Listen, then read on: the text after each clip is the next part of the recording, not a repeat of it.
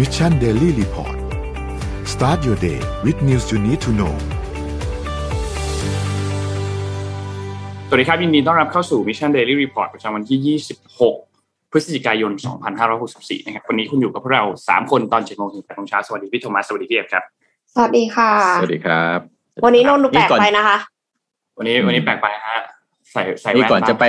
ก่อนจะไปที่ตัวเลขเมื่อคืนก็มี breaking news นะครับผมอ่า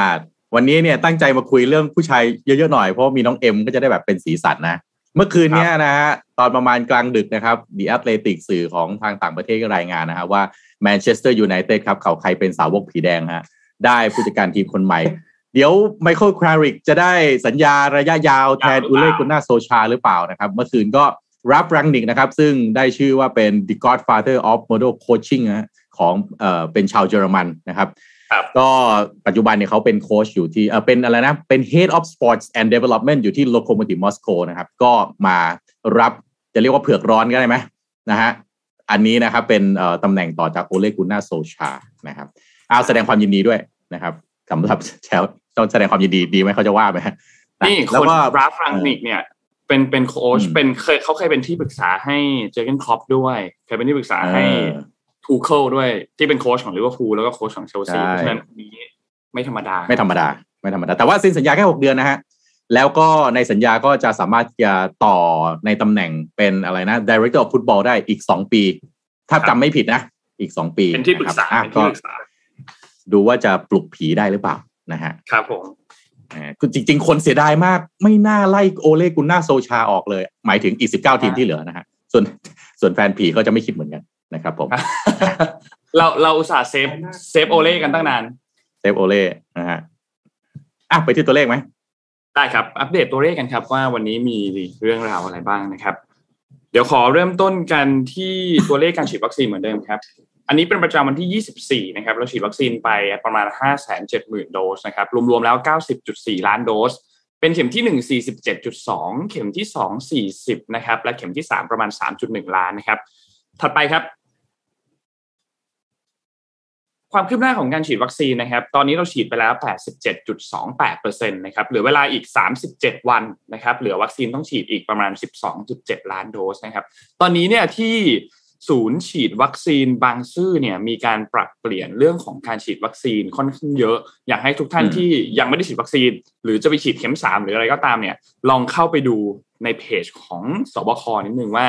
ตรงศูนย์บางซื่อเนี่ยเขามีการปรับเปลี่ยนยังไงบ้างเรื่องของเข็มหนึ่งเข็มสองเข็มสามถ้านนที่ที่เข้าไปดูเนี่ยมันจะมีเรื่องของวัคซีนสามตัวเลยคือแอสตราไฟเซอร์แล้วก็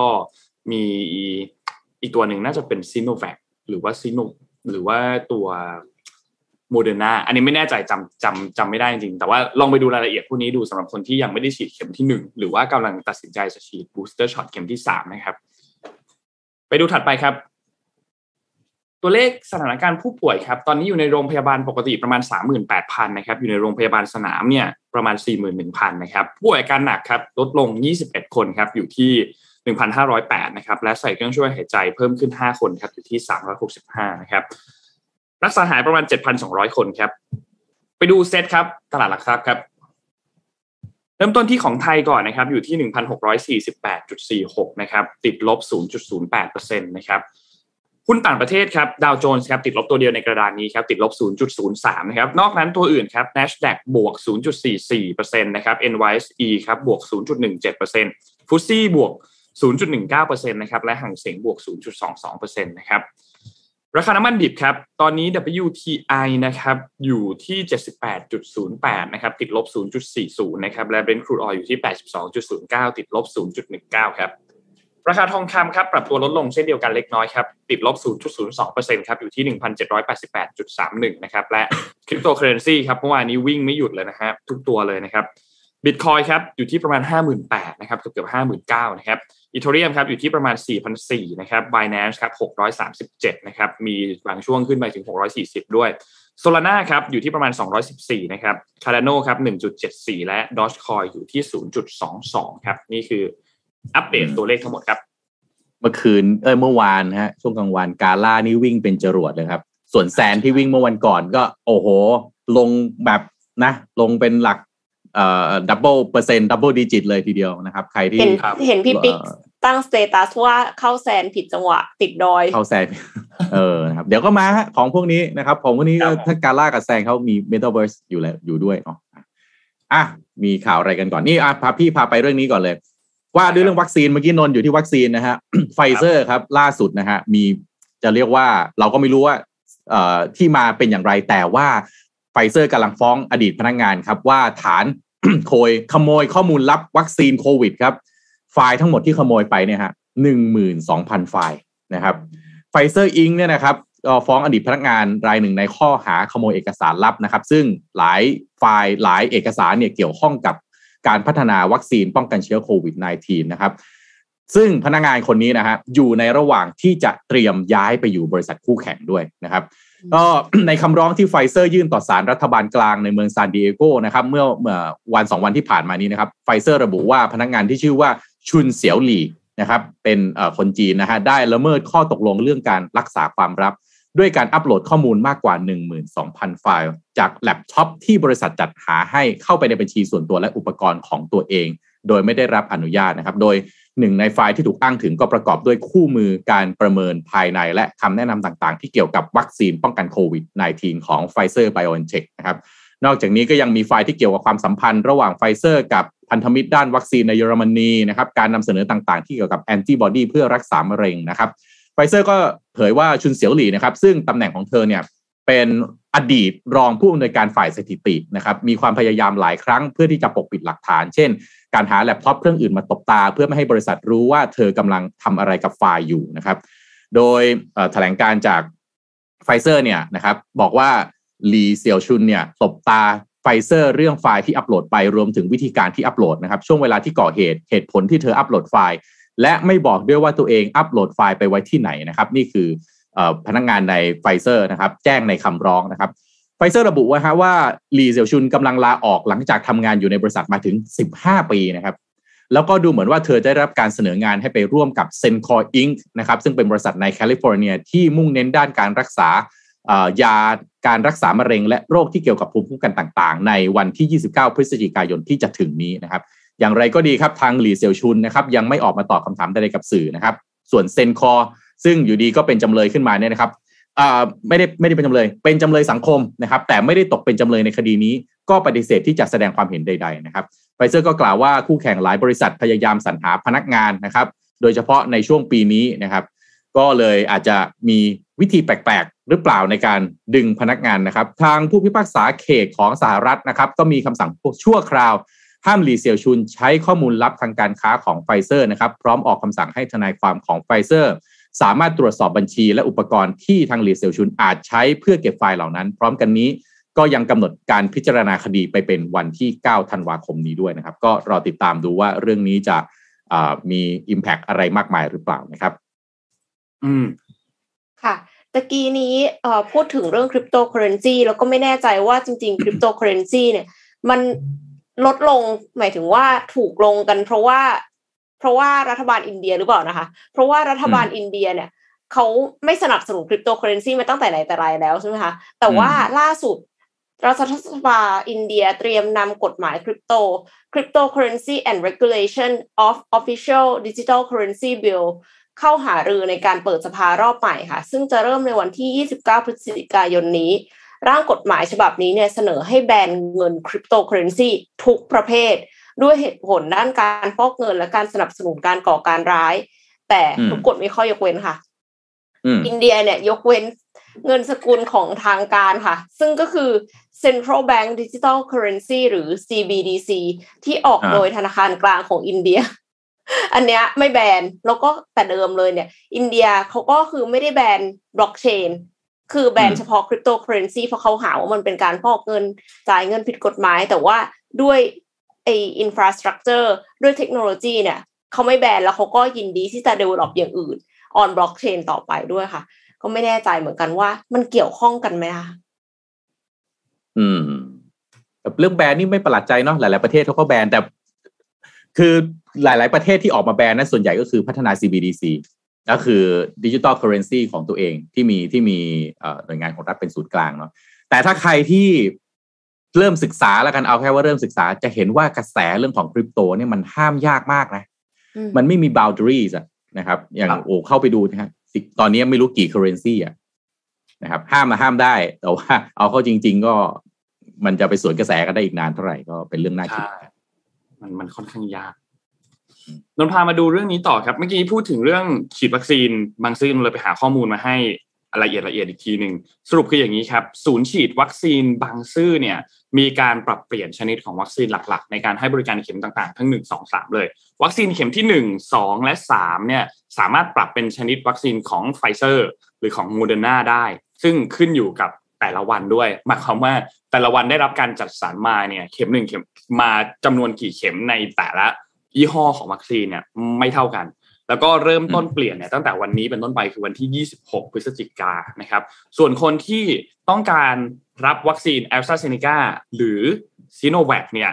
จะต้องแจ้งเจ้าหน้าที่ก่อนที่จะให้บริการวัคซีนนะครับ และสำหรับเด็กที่อายุ 12 ปีถึง 18 ปีขึ้นไป เลือกไม่ได้ เลือกได้แค่ไฟเซอร์เท่านั้น เพราะว่ามีแผน งานวิจัยรองรับแค่ไฟเซอร์เท่านั้นสำหรับในเด็กอายุน้อยนะครับ เพราะฉะนั้นก็ใครที่จะเตรียมตัวไปฉีดวัคซีนที่บางซื่อเนี่ยก็จะมีการปรับเปลี่ยนอย่างนี้ ทีนี้จะจองไปฉีดเนี่ยนะครับ ก็จองได้ 4 ที่หลักๆนะครับ จองของ AIS ได้ จองของ True ได้ จองของ d t แทได้นะครับ แล้วก็จองของ MP ได้นะครับ ก็ลงทะเบียนได้ที่บมจโทรคมนาคมแห่งชาติได้นะครับ ก็ 4 ที่อันนี้ใครที่ยังไม่ได้ฉีดวัคซีน หรือกำลังดูอยู่ว่าจะฉีดเข็มหนึ่งเข็มสองเข็มสามเป็นอะไรเนี่ยสามารถเข้าไปดูข้อมูลตรงนี้ได้ แล้วก็ไปรับวัคซีนกันได้นะครับ ก็มีวัคซีนมาให้เลือกมากขึ้นและเมื่อเทียบกับตอนช่วงต้นปีนะครับ ทีนี้นนพามาดูที่สหรัฐอเมริกานิดนึงครับ มีสองเรื่องหลักๆ ที่ต้องคุยกันเรื่องแรกเนี่ยคือกัมลาแฮร์ริสครับปกติแล้วเนี่ยประธานาธิบดีเนี่ยเขาจะเป็นคนที่ตัดสินใจทุก ๆ อย่างถูกไหมครับถ้าใครเคยดูหนังประธานาธิบดีอย่างเช่น Designated Survivor จะเห็นว่าถ้าเมื่อไหร่ก็ตามที่ประธานาธิบดีหมดสติ หรือต้องเข้ารับการผ่าตัดหรือต้องส่องกล้อง หรือต้องอะไรก็ตามที่หมดสติต้องวางยาสลบเนี่ยนะครับเขาจะต้องมีการแต่งตั้งคนขึ้นมา ใช้เขาเรียกว่าอ่าเป็นรักษาการประธานาธิบดีแทนชั่วคราว ซึ่งส่วนใหญ่แล้วเนี่ยก็จะเป็นรองประธานาธิบดีนะครับ ซึ่งณตอนนั้นรองประธานาธิบดีคือเหมือนประธานาธิบดีเลย เป็นประธานาธิบดีเลยดีกว่า เรียกคำว่าแบบนี้นะครับ เมื่อวานนี้เนี่ยทางด้านของสำนักข่าวต่างประเทศเนี่ยก็มีการรายงานครับว่ากามาลาแฮร์ริสเนี่ยนะครับรองประธานาธิบดีของสหรัฐเนี่ยได้มีการนั่งเก้าอี้รักษาการ 85 นาที 85 นาทีเนี่ยทำลายสถิติด้วย เพราะว่าเขาเป็นผู้หญิงคนแรกนะครับ ที่ได้ขึ้นเป็นตำแหน่งรักษาการประธานาธิบดีนะครับ เพราะว่าโจไบเดนเนี่ยต้องวางยาสลบนะครับ แล้วก็ส่องกล้องเข้าไปในช่องท้องเข้าไปในลำไส้นะครับ ก็มีการส่งหนังสือมอบอำนาจชั่วคราวเนี่ยให้กัมลาแฮร์ริสนะครับ แล้วก็ประธานสภาก็คือแนนซี่เพโลซีนะครับแล้วก็แพทริกไลฮีก็คือประธานวุฒิสภาชั่วคราวอย่างเป็นทางการนะครับ ก่อนหน้านี้เนี่ยในในในยุคตอนนั้นของโดนัลด์ทรัมป์เนี่ยนะครับเคยเหมือนกันอดีตโฆษกของทำเนียบขาวเนี่ยก็เคยบอกว่าตอนนั้นที่โดนัลด์ทรัมป์เนี่ยไปส่องกล้องเช่นเดียวกันเลย แต่สุดท้ายแล้วตอนนั้นเนี่ยก็ เป็นความลับนะครับ แล้วก็ไม่ได้ส่งมอบอำนาจให้กับไมค์เพนส์ในขณะนั้นด้วยนะ คือเหมือนหลีกเลี่ยงตอนนั้นด้วยนะครับ ก็ประมาณนี้นะครับสำหรับสถิติที่เกิดขึ้นที่สหรัฐอเมริกา ทีนี้เรื่องที่เราสนใจกันก็คือประเด็นเกี่ยวกับจีนสหรัฐครับ ในเรื่องของไต้หวัน เจ้าหลี่เจี้ยนครับโฆษกเราจะยินชื่อคนนี้บ่อยมากเพราะคนนี้เป็นโฆษกกระทรวงการต่างประเทศของจีนนะครับ ก็มีการออกมาแถลงครับ เมื่อวานนี้ออกมาเรียกร้องให้สหรัฐเนี่ยยุติการติดต่ออย่างเป็นทางการกับไต้หวัน เป็นอีกครั้งหนึ่งแล้วที่ จีนออกมาเตือนนะครับ เพราะว่าตัวแทนของรัฐบาลวอชิงตัน แล้วก็ไทเปเนี่ยนะครับ มีการประชุมกันเกี่ยวกับการร่วมมือทางเศรษฐกิจประจำปีนะครับ ชื่อเต็มของเขาเนี่ยเรียกว่า U.S. ไต้หวัน Economics Prosperity Partnership Dialogue นะครับ หรือว่า EPPD นะครับ ซึ่งอันนี้จัดขึ้นเป็นครั้งที่ 2 แล้วก็จัดขึ้นเมื่อวันจันทร์ที่ผ่านมานะครับ คุยกันแบบ virtual เนี่ยประมาณ 5 ชั่วโมงเกี่ยวกับเรื่องของเศรษฐกิจ เกี่ยวกับเรื่องของเทคโนโลยีนะครับครอบคลุมหมดเลยห่วงโซ่อุปทานทั้งหลาย ปัญหาขาดแคลนพวกชิปต่างๆเซมิคอนดักเตอร์การร่วมมือทางด้านเศรษฐกิจดิจิทัลวิทยาศาสตร์เทคโนโลยี และรวมถึงความมั่นคงของระบบเครือข่าย 5G แล้วก็การบีบบังคับทางเศรษฐกิจจากทางจีนด้วยนะครับ ซึ่งประเด็นที่สำคัญที่สุดทุกคนจับตามองที่สุดก็หนีไม่พ้นเรื่องของเซมิคอนดักเตอร์เพราะว่าการประชุมดังกล่าวอันนี้เนี่ยมันทำให้ต้องบอกว่ารัฐบาลปักกิ่งเองเนี่ยเขาก็ ถ้าถ้ามองในมุมว่าจีนกับไต้หวันเป็นกลุ่มเดียวกันเซมิคอนดักเตอร์ก็เป็นหนึ่งในอำนาจต่อรองของจีนที่สำคัญมากๆ และจีนก็ไม่อยากจะเสียอำนาจต่อรองอันนี้ไป อันนี้แน่นอนอยู่แล้วนะครับ เพราะฉะนั้นเรื่องนี้ก็เลยเป็นเป็นจุดหนึ่งที่สำคัญ นอกจากนี้เนี่ยสหจีนเองเนี่ยก็เคยมีความพยายามขัดขวางเรื่องของการผลิตแผนงานของ Intel ด้วยในการผลิตชิปในจีนเนี่ยนะครับ เพราะฉะนั้นหลังจากนี้เนี่ยอันเนี้ยเป็นเป็นการเดิมพันที่น่าสนใจมากๆสำหรับเรื่องของเซมิคอนดักเตอร์เพราะว่าความร่วมมือกันมันมันกระจายออกไปในหลายหลาย sector ต่อออกไปมากมันไม่ใช่แค่ตัวชิป มันเป็นถึงเรื่อง 5G เป็นเรถยนต์รถยนต์ไฟฟ้าเป็นถึงเรื่องของพวกปัญญาประดิษฐ์ AI ต่างๆเนี่ยนะครับ เพราะฉะนั้นหลังจากนี้ต้องติดตามอย่างใกล้ชิดมากๆว่า จะเป็นอย่างไรต่อ นะครับเพราะว่าสหรัฐเองก็มีข่าวเรื่องของการให้เงินอุดหนุนบริษัทของไต้หวันในการเข้าไปลงทุนทำธุรกิจในสหรัฐด้วยเหมือนกันนะครับประเด็นเรื่องจีนไต้หวันนนคิดว่าน่าจะดุเดือดกันไปอีกหลายปีเหมือนกัน จนกว่าจะคลี่คลายกันแบบชัดๆเคลียร์ว่าจะเอายังไงดี อีกอีกพอสมควรเลยนะครับ เพราะว่าสหรัฐอเมริกาเองเนี่ยใช้เอาถ้าพูดเขาพูดนะใช้ไต้หวันคุ้มมากนะครับ ไม่ว่าจะเป็นฐานการผลิตเรื่องของเทคโนโลยีนะครับ แถมเอามาเป็นจะเรียก เอาไว้เป็นกันชน เอาไว้เป็นหอกข้างแคร่กับ เอาไว้คานอำนาจกับจีนอีกนะครับ แล้วก็อีกหลายเรื่องมากที่ที่มีความสัมพันธ์เกี่ยวโยงกันสหรัฐอเมริกาเนี่ยให้สิทธิพิเศษนะฮะไต้หวันนะครับ โดย TSMC เนี่ยไปเปิดโรงงานที่สหรัฐอเมริกาในการผลิตเซมิคอนดักเตอร์โดยได้สิทธิพิเศษทางภาษีหลายอย่างนะครับ ได้ subsidy อะไรหลายอย่างมากนะครับขณะที่ไต้หวันเองก็ เรียกว่าเป็นความสัมพันธ์ที่ยินดีต้อนรับสหรัฐอเมริกาอยู่ในระดับหนึ่งเลยทีเดียว เนื่องจากว่าก็เป็นเหมือนมหามิตรที่ช่วยในการทำให้พรรคของนางไช่อิงเหวินที่มีอุดมการในการที่ชัดเจนว่าต้องการที่จะให้ไต้หวันเนี่ยมีเอกราชเป็นของตนเอง เพราะฉะนั้นไต้หวันเองรู้ดีว่าถ้าอยู่ดีๆลำพังตัวเอง อยากที่จะฟัดกับจีนตรงๆเลยเนี่ยไม่มีทางที่จะเป็นไปได้แน่นอน ดังนั้น จึงพยายามจะหาพันธมิตรและพันธมิตรที่เหมาะสมที่ตอนนี้จริงๆเลยคือสหรัฐอเมริกา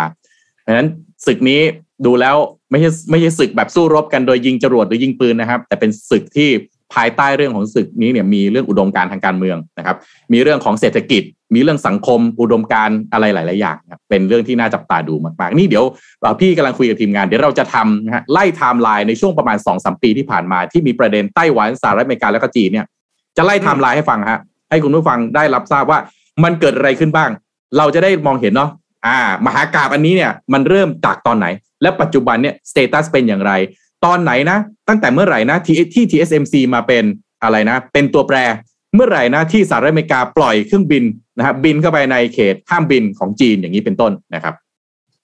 น่าสนใจมากค่ะ เพราะว่ามันยาวนานแล้วก็มีหลายอย่างที่พัวพันกันมาก ตอนนี้สับสนไปหมดแล้วค่ะ ถ้าพี่โทมัสมาเล่าให้ฟังนี่น่าจะเข้าใจมากขึ้นไหนๆก็พูดถึงเรื่องของชิป เรื่องเรื่องเรื่องของ TSMC นะคะ Apple เนี่ยเตรียมพัฒนาชิปโมเด็ม 5G ของตัวเอง เพื่อลดการพึ่งพาคอคอมค่ะ มีรายงานว่า Apple ได้เตรียมหารือกับไต้หวัน Semiconductor Manufacturing Co หรือว่า TSMC นะคะ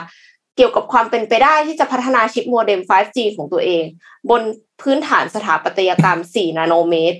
เพื่อลดการพึ่งพาจาก Qualcomm โดยชิปโมเด็ม 5G ของ Apple นี้เนี่ยเตรียมเข้าสู่ขั้นตอนการผลิตแบบ mass production ในปี 2023 ค่ะ ปัจจุบัน iPhone ทั้ง 4 iPhone 13 ทั้ง 4 รุ่น ใช้ชิป Snapdragon X60 นะคะ ซึ่งเป็นโมเด็ม 5G ของ Qualcomm ทั้งหมด แต่ในไม่อีกไม่กี่ปีข้างหน้านะคะ Apple จะหันมาพัฒนาโมเด็มของตัวเอง โดย partner กับ TSMC ให้เป็นคนผลิต Apple เนี่ยได้เริ่มพัฒนาชิปโมเด็มของตัวเองสำหรับสมาร์ทโฟน หลังจากที่มีกรณีพิพาทกับ Qualcomm เมื่อปี 2018 ที่ผ่านมา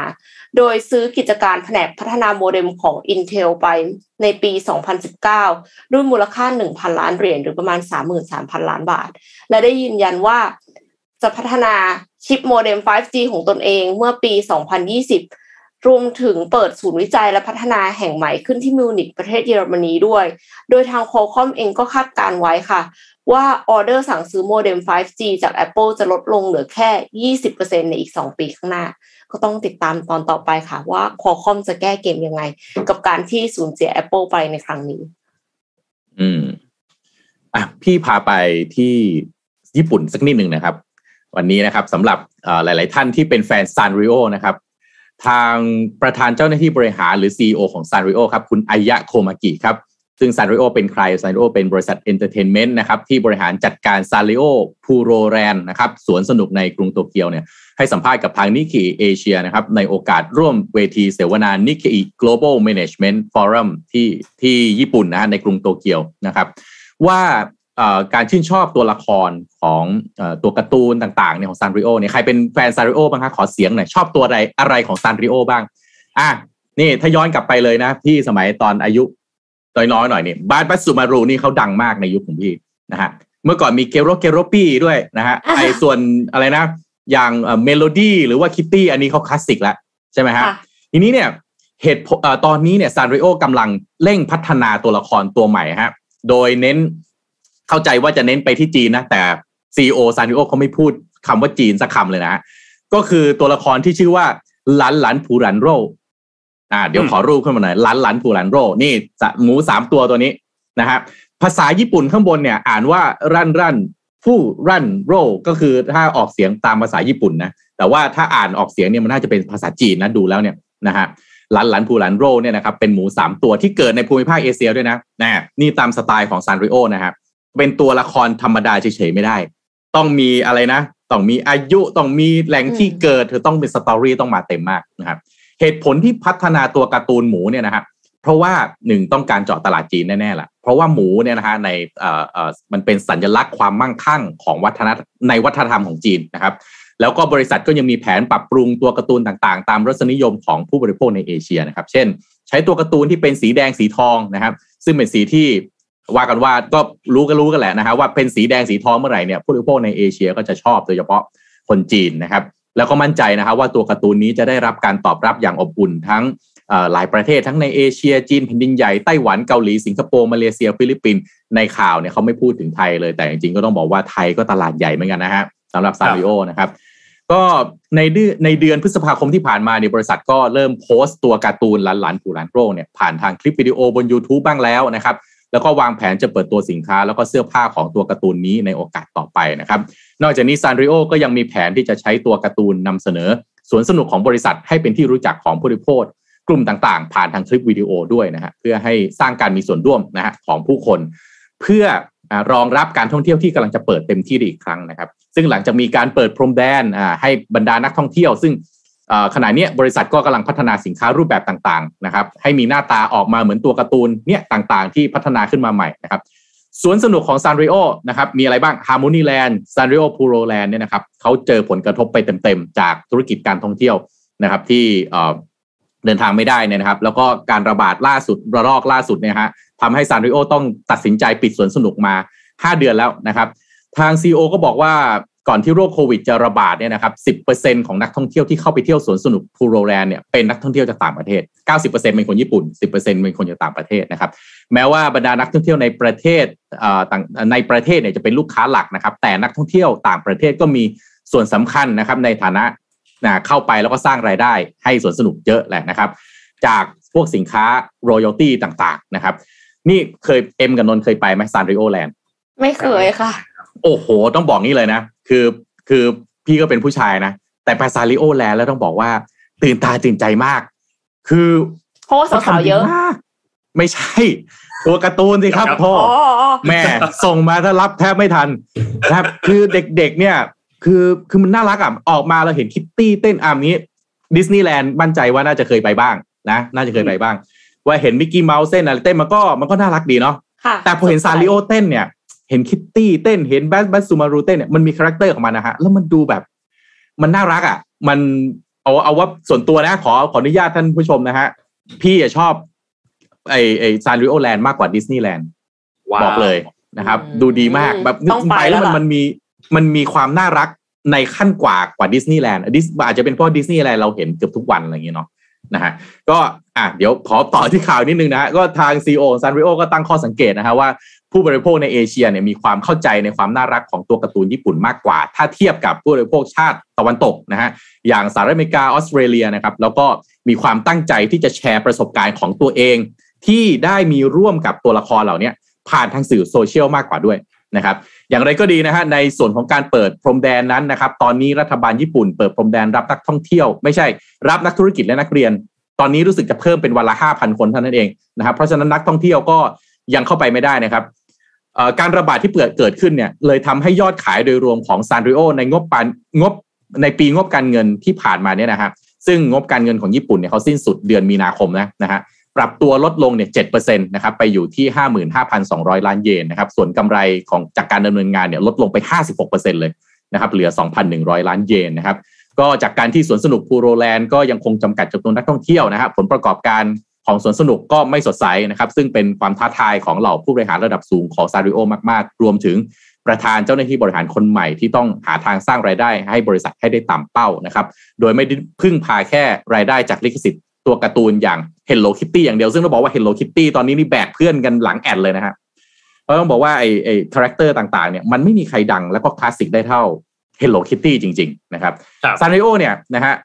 ตั้งธุรกิจบันเทิงของตัวเองแล้วด้วยเมื่อเดือนเมษายนที่ผ่านมานะครับ ซึ่งธุรกิจนี้เนี่ยก็จะดำเนินงานร่วมกับแผนกการตลาดและหน่วยงานอื่น ๆ ในบริษัทเพื่อที่จะพัฒนาธุรกิจใหม่ๆออกมาด้วยนะครับ นอกจากหมูลันลันผูลันโรแล้วนะฮะซานริโอยังโปรโมทอีกตัวนึงฮะ นะฮะชื่อ Aggretsuko Aggretsuko เดี๋ยวทีมงานหารูปเจอไหม Aggretsuko เนี่ยนะอย่างนี้เหรอคะอ่าใช่ ถูกต้องเลย เดี๋ยวดูหน้ามันทำไมรู้ว่าเอ๊ะทำไมชื่อ Aggretsuko นะฮะอันเนี้ยเขาพัฒนาร่วมกันกับ Netflix นะครับโดยเน้นเจาะกลุ่มผู้บริโภคชาวอเมริกันก่อนนะครับในซีซั่นแรก ๆ เนี่ยนะฮะจากนั้นก็จะ on air ซีซั่นที่ 3 ทั่วโลกนะครับ ก็ Aggretsuko น่ารักนะ เดี๋ยวเดี๋ยวเดี๋ยวเดี๋ยวเดี๋ยวให้ทีมงานดึงรูปมานิดหนึ่งนะครับ ในช่วงที่สวนสนุกพูโรแลนด์ปิดนะครับเพราะการระบาดเนี่ยก็ทางหน่วยงานย่อยของซานริโอเอนเตอร์เทนเมนต์นะฮะก็ปรับตัวด้วยการเสนอบริการวิดีโอคอลครับวิดีโอคอลกับตัวการ์ตูนบริษัทครับวิดีโอคอลคิตตี้ถูกต้องแต่ไม่ใช่ฟรีๆนะครับ คิดค่าบริการ4,000เยนครับผม4,000เยนก็ประมาณสักพันกว่าบาทอะพันสองอะไรเงี้ยพันสองพันสามนะฮะเพื่อสร้างประสบการณ์ใหม่ในการพบปะกับตัวการ์ตูน โดยใช้เทคโนโลยีดิจิตอลซึ่งต้องบอกว่าอันนี้ประสบความสำเร็จอย่างมากด้วยนะครับขอโทษนะฮะอ่าถ้า AKB48 หรือว่า BNK เรามีบัตรจับมือนะฮะตัวการ์ตูนนี่เขามีอะไรฮะ บัตรวิดีโอคอลฮะสี่พันเยนอ่าสี่พันเยนนะอ่าเอ็มนนสนใจไหมฮะ โทรไปคุยกับโทรไปคุยกับคิตตี้วิดีโอคอลกับคิตตี้ดูคลิปก็ได้ค่ะ ฟรี เอามันเป็นแบบคนละประสบการณ์กันไง ใช่ ผลประกอบการเขาลดลง เป็นแบบเด็กๆห้าคนอยู่ด้วยกันที่บ้านอะไรเงี้ยแล้ววิดีโอคอลคุยกับ Hello Kitty นว่าก็ เออโอ้โห Hello Kitty มา Happy Birthday อะไรอย่างเงี้ย คือบอกว่าเป็นปาร์ตี้ birthday อยู่แล้วเสร็จแล้วก็มีวิดีโอคอลมาโอ้ยใครโทรมาโอ้ย Hello Kitty โทรมาอย่างเงี้ยหรอโทรเป็นประสบการณ์ไม่เหลือ ใช่ นี่ Aggretsuko นี่ Aggretsuko อ่าจะมี อันนี้อันนี้หน้ายิ้ม อันนี้หน้ายิ้มไอตัวกลางตัวกลางนะ Aggretsuko เคยดูการ์ตูนมันเป็นสาวออฟฟิศมันเป็นสาวออฟฟิศมันก็ถูกกระทำพอสมควรมันก็เลย aggressive อ๋อ นี่นี่นี่ Aggretsuko เนี่ยรูปขวามือ อ๋อโดนกระทำอ้าวนี่โอ้โหนี่โอ้แหมก็น่ารักดีนะครับก็เอาวิดีโอใครอยากวิดีโอคอลกับตัวอะไรบ้างครับ เป็น strategy ที่น่าสนใจนะ เมืองไทยเราเนี่ย เราจะมี soft power ใช่ไหม ต้องศึกษาญี่ปุ่นเขามากๆ ดูสิเขาคิดกันมาได้ยังไงเนี่ย Aggretsuko เป็นสาวออฟฟิศอายุเท่านี้ เจอกระทำอะไรทำนองเนี้ยอ่าของไทยเราเนี่ยก็ต้องมีวิธีแบบนี้บ้างแล้วรายได้นะฮะซานริโอซานบริษัทซานริโอเนี่ยขายคาแรคเตอร์แบบนี้นะขอรายได้เขาห้าหมื่นกว่าล้านเยนนะไม่ธรรมดานะฮะเป็นหมื่นล้านบาท ไม่น่าเชื่อนะคะว่าการ์ตูนสองมิติ ยังคงอยู่ได้แล้วก็ป๊อปปูล่ามากทั้งทั้งที่มีโลก AI อยู่แล้วเนี่ย Metaverse ขนาดนี้เอ้ยแต่ว่าพี่พี่ก็ถามว่าเอ่อ 3D ในปัจจุบันนี้อุ้ยสวยมากนะ บางทีแยกไม่ออกแต่ว่าพี่กับชอบดู 2D มากกว่านะ รู้สึกว่า 2D มันมันยังไงอะเออมันพามันมันมันพาให้เราไปอยู่ในโลกจินตนาการได้จริง 3D บางครั้งเนี่ยไม่ได้ใช้จินตนาการแล้วฮะเพราะมันแทบจะเหมือนจริงเกินไปละใช่ไหมเออใช่ใช่ใช่ใช่อยากอ่านการ์ตูนเลยอะ พอพี่โทมัสพูดแบบนี้เลยอ่า เดี๋ยววันนี้มีมีการ์ตูนเดี๋ยววันนี้เราปิดท้ายด้วยการ์ตูนอ่านี่ก็เหมือนนะดูภาพแต่ละภาพได้ครับได้ครับน่ารักน่ารักน่ารักนมพามาดูเรื่องถัดไปต่อครับ เมื่อวานนี้ขอพากลับมาที่ไทยนิดหนึ่งเกี่ยวกับการประชุมสภา เมื่อวานนี้เนี่ยก็เป็นการตั้งกระทู้สดถามคำถามในหลาย ๆ ประเด็นต่าง ๆ กับทางด้านของรัฐมนตรีนะครับเดี๋ยวนนจะยกประเด็นที่ น่าสนใจมาเล่าให้ฟังกัน เรื่องแรกก่อนเลยก็คือประเด็นเกี่ยวกับที่รัฐมนตรีกระทรวงการต่างประเทศของเราคุณดอนประมัตวินัยเนี่ยนะครับที่เดินทางไปเยือนที่เมียนมานะครับ เมื่อวานนี้เนี่ยคุณสุทินคลังแสงนะครับสสของพรรคเพื่อไทยเนี่ยนะครับ ก็มีการตั้งกระทู้สดนะครับ เกี่ยวกับการเยือนที่เมียนมาของคุณดอนนะครับ ก็คุณสุทินก็บอกว่า การเดินทางไปเยือนที่เมียนมาเมื่อช่วงกลางเดือนที่ผ่านมาคือวันที่ 14 พฤศจิกายนที่ผ่านมาเนี่ยมีการออกมาวิพากษ์วิจัยกันเยอะเป็นที่สนใจ แล้วก็สร้างความไม่สบายใจกับประชาชนเป็นวงกว้างนะครับ เพราะว่าการเยือนในต่างประเทศครั้งนี้เนี่ยมีความไม่เหมาะสมอยู่ 3 เรื่องนี่คือที่คุณสุทินพูดนะ เรื่องแรกคือหลังจากที่เมียนมาทำรัฐประหารแล้วเนี่ยเป็นที่ทราบกันดีว่าประชาคมโลกต่างๆเนี่ยก็ตั้งข้อกดดันกันมากมาย เพื่อให้เมียนมากลับเข้าสู่สถานการณ์ปกติโดยเร็ว องค์การสหประชาชาติ กลุ่มประชาคมอาเซียน แล้วก็การประชุมครั้งล่าสุดที่ผ่านมาเมียนมาก็ไม่ได้ถูกรับเชิญให้เข้าร่วมด้วยนะครับ เพราะฉะนั้นท่าทีของประชาคมโลกเองก็ค่อนข้างชัดเจน แต่ประเทศไทยกับมีรัฐมนตรีคือระดับรัฐมนตรีไปเยือนเมียนมาเนี่ยถือถือเป็นการกระทำที่สวนทางกับประชาคมโลกสองคือในหลายในหลายหลายประเทศเนี่ยสงวนท่าทีการแสดงออกร่วมกับเมียนมา แม้หลายประเทศจะมีการเดินทางเยือน แต่เป็นการส่งระดับทูตพิเศษไป ไม่ใช่ส่งผู้แทนรัฐบาลหรือว่าตัวรัฐมนตรีไปนะครับ และสามคือการเดินทางของรัฐมนตรีการไปเยือนของรัฐมนตรีครั้งนี้เนี่ยเป็นการไปเยือนแบบไม่เป็นทางการ คือไม่มีการแถลงข่าว ไม่มีวาระแจ้งกับประชาชนว่ามีจุดประสงค์อะไรในการเดินทางไปเยือนครั้งนี้ แล้วก็สิ่งที่เปิดเผยจากรัฐบาลเมียนมาที่เข้าใจได้คือเมียนมานำประเทศไทยเป็นเครื่องมือในการรับรองสถานะรัฐบาลของตัวเองนะครับ นอกจากนี้การเดินทางไปเยือนมาเนี่ย ก็มีการพูดถึงว่ามีการส่งมอบวัคซีนให้กับรัฐบาลเมียนมา ทั้งที่ประเทศไทยเป็นประเทศที่รอรับบริจาควัคซีน ซึ่งเป็นการมอบวัคซีนให้กับรัฐบาลทหาร ดังนั้นการมอบวัคซีนดังกล่าวจะแน่ใจได้ยังไงว่าวัคซีนจะถึงมือประชาชนได้อย่างแท้จริงนะครับ และภายหลัง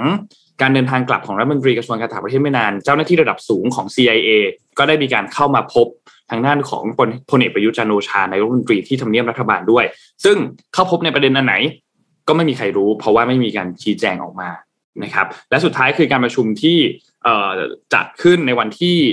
ในเดือนธันวาคมนี้ที่มี 110 ประเทศเกี่ยวกับเรื่องของประชาธิปไตยก็ไม่มีรายชื่อของประเทศไทย เพราะฉะนั้นเป็นการเสียหายต่อภาพลักษณ์ของประเทศหรือเปล่า ทีนี้คุณดอนก็ลุกขึ้นมาตอบคำถาม ดอนก็บอกว่าเรื่องแรกเรื่องของการไปเยือนเมียนมา การไปเยือนเมียนมาในครั้งนี้เนี่ยเป็นการไปเยือนตามกติกาสากล และตามหลักมนุษยธรรม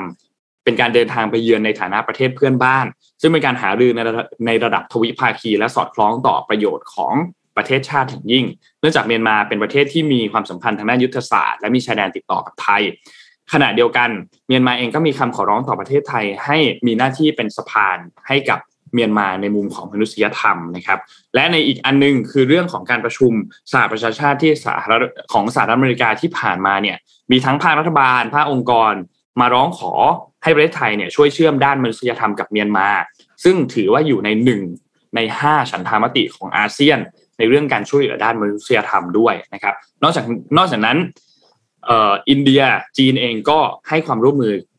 ด้านมนุษยธรรมกับเมียนมาด้วยเช่นเดียวกันนะครับ ประเทศไทยเองดำเนินการตามนั้นก่อนที่จะเดินทางเมียนมา เดินทางไปเยือนเมียนมาในวันที่ 14 มีการจัดส่งสิ่งของผ่านกาชาติสากลไปยังเมียนมา ผ่านเส้นทางพิเศษ คือผ่านศูนย์กลางทางด้าน โลจิสติกของอาเซียน ดังนั้นสิ่งต่างๆ ที่ไทยดำเนินการกับเมียนมาเนี่ยล้วนแล้วแต่ได้รับการต้อนรับจากผู้ที่เกี่ยวข้องนะครับ แล้วก็หลังจากที่ตัวเองเดินทางกลับมาเนี่ยก็ในครั้งนี้มีการหารือกันเพียงเรื่องเดียวคือการช่วยเหลือเมียนมานะครับแล้วก็เรื่องของการบริจาควัคซีนไม่มีสิ่งของใดสักชิ้นเป็นของรัฐบาลที่เดินทางไปพร้อมตนในไปพร้อมตนในวันที่ 14ล้วนแล้วแต่เป็นของบริจาคจากภาคเอกชน ซึ่งการรับหรือการให้วัคซีนต้องผ่านคอรมอเพราะฉะนั้นข้อมูลที่ออกมาอันนั้นอะ เป็นข้อมูลที่ผิดเป็น fake news นะครับ ก็อันนี้คือเรื่องแรก ส่วนเรื่องที่สองคือประเด็นเกี่ยวกับที่ไทยเราไม่ได้ไม่ได้รับเชิญการประชุมสุดยอดประชาธิปไตยนี่นะครับคุณดอนก็บอกว่าการประชุมเรื่องนี้เป็นการประชุมที่แบบเป็นเรื่องการเมืองล้วนๆแล้วก็เป็นเรื่องของเอ่อที่ต้องการจะเล่นงานกันและกัน ไม่ใช่ว่าเพื่อนอาเซียนทั้งหลายได้รับเชิญบางประเทศที่เป็นประชาธิปไตยแล้ว เขาก็ไม่ได้รับเชิญเหมือนกัน เพราะฉะนั้นทางนี้ไม่ใช่เรื่องแปลกของการไม่ได้รับเชิญ บางเรื่องเราดีใจด้วยซ้ำไปที่ไม่เชิญเราบ่อยครั้งที่ถ้าไม่เชิญเราเราก็บอกว่าดีแล้ว ถ้าเชิญมาก็ต้องพิจารณาอีกหลายกรณีเช่นเดียวกันนะครับ เพราะฉะนั้นมันเป็นดาบสองคมในหลาย ๆ กรณีนะครับ อันนี้เป็นสิ่งที่ทางด้านของคุณดอนขึ้นมาชี้แจงเกี่ยวกับเรื่องนี้นะครับ ก็คิดว่ายังไงบ้างครับ กับ ข่าวลือก่อนหน้านี้ที่ว่าคุณดอนไปเยือนเมียนมา แล้วตอนแรกเราก็ยังไม่แน่ใจว่าข่าวจริงหรือเปล่าแต่สุดท้ายเนี่ยก็มาตั้งกระทู้สอบตอบคำถามกันแล้วว่าเป็นของเรื่องจริงนะครับ แล้วก็ชี้แจงถึงสาเหตุต่างๆ ประชาชนก็ตัดสินกันต่อหลังจากนั้นนะครับอะเรื่องนี้ no comment ไม่กล้าคอมเมนต์มากอยากคอมเมนต์ไปต่อกันดีกว่าค่ะค่ะนั่นไปแหละครับไปผมไปต่อกันที่เรื่องของเทคโนโลยีกันนิดนึงนะคะ จีนเนี่ยอืมพัฒนาเครื่องกำเนิดไฟฟ้า Nano Trio Electric หรือว่า TENG จริงๆเอ็มอยากจะอ่านว่าถึงนะคะ แต่ว่ามันย่อมาจาก Tribo Electric Nano Generator ซึ่งก็คือมาจากไฟฟ้าสถิตนั่นเองค่ะ เรื่องนี้ค่ะ เป็นทีมนักวิทยาศาสตร์ มหาวิทยาลัยต้าเหรียญประเทศจีนนะคะ ได้แรงบันดาลใจจากการพริ้วไหวของสายน้ำของสาหร่ายใต้น้ำเมื่อมีคลื่นใต้น้ำมากระทบค่ะ ลักษณะดังกล่าวของสาหร่ายใต้น้ำเนี่ยมีความเป็นไปได้ที่จะทำให้เกิดประจุไฟฟ้า ระหว่างวัตถุในลักษณะที่ใกล้เคียงกับไฟฟ้าสถิต ที่พบได้ทั่วไปเมื่อวัตถุมีการเคลื่อนที่เสียดสีกัน เครื่องกำเนิดพลังงานไฟฟ้านาโนไทรไทรโบอิเล็กทริกหรือว่าถึงเนี่ยนะคะ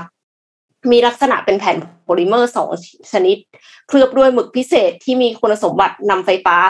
ประกบติดกันหลายชั้นเป็นแผ่นบางๆ โดยที่มีแผ่น conductive ink หรือว่าหมึกนำไฟฟ้าเนี่ยขั้นระหว่างกลางค่ะ คือเว้นช่องว่างระหว่างโพลิเมอร์แต่ละชั้นเอาไว้ โพลิเมอร์เนี่ยมีขนาดประมาณ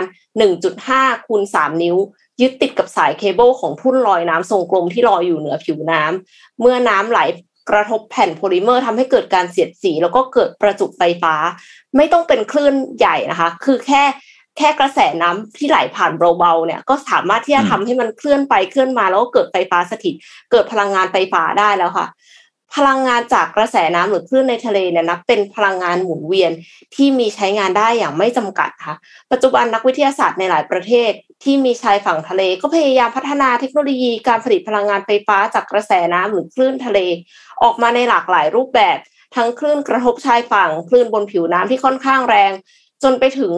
ล่าสุดก็คือคลื่นใต้น้ำคลื่นใต้น้ำนี่มันฟังดูยังไงก็ไม่รู้นะคะ แต่ว่าก็เอาเป็นว่าเหมาะกับพื้นที่ในทะเลที่ไม่ลึกแล้วก็ไม่สะดวกใช้ไฟจากบนบก หรือว่าแบตเตอรี่ค่ะ นับว่าเป็นอะไรที่ล้ำมากคือ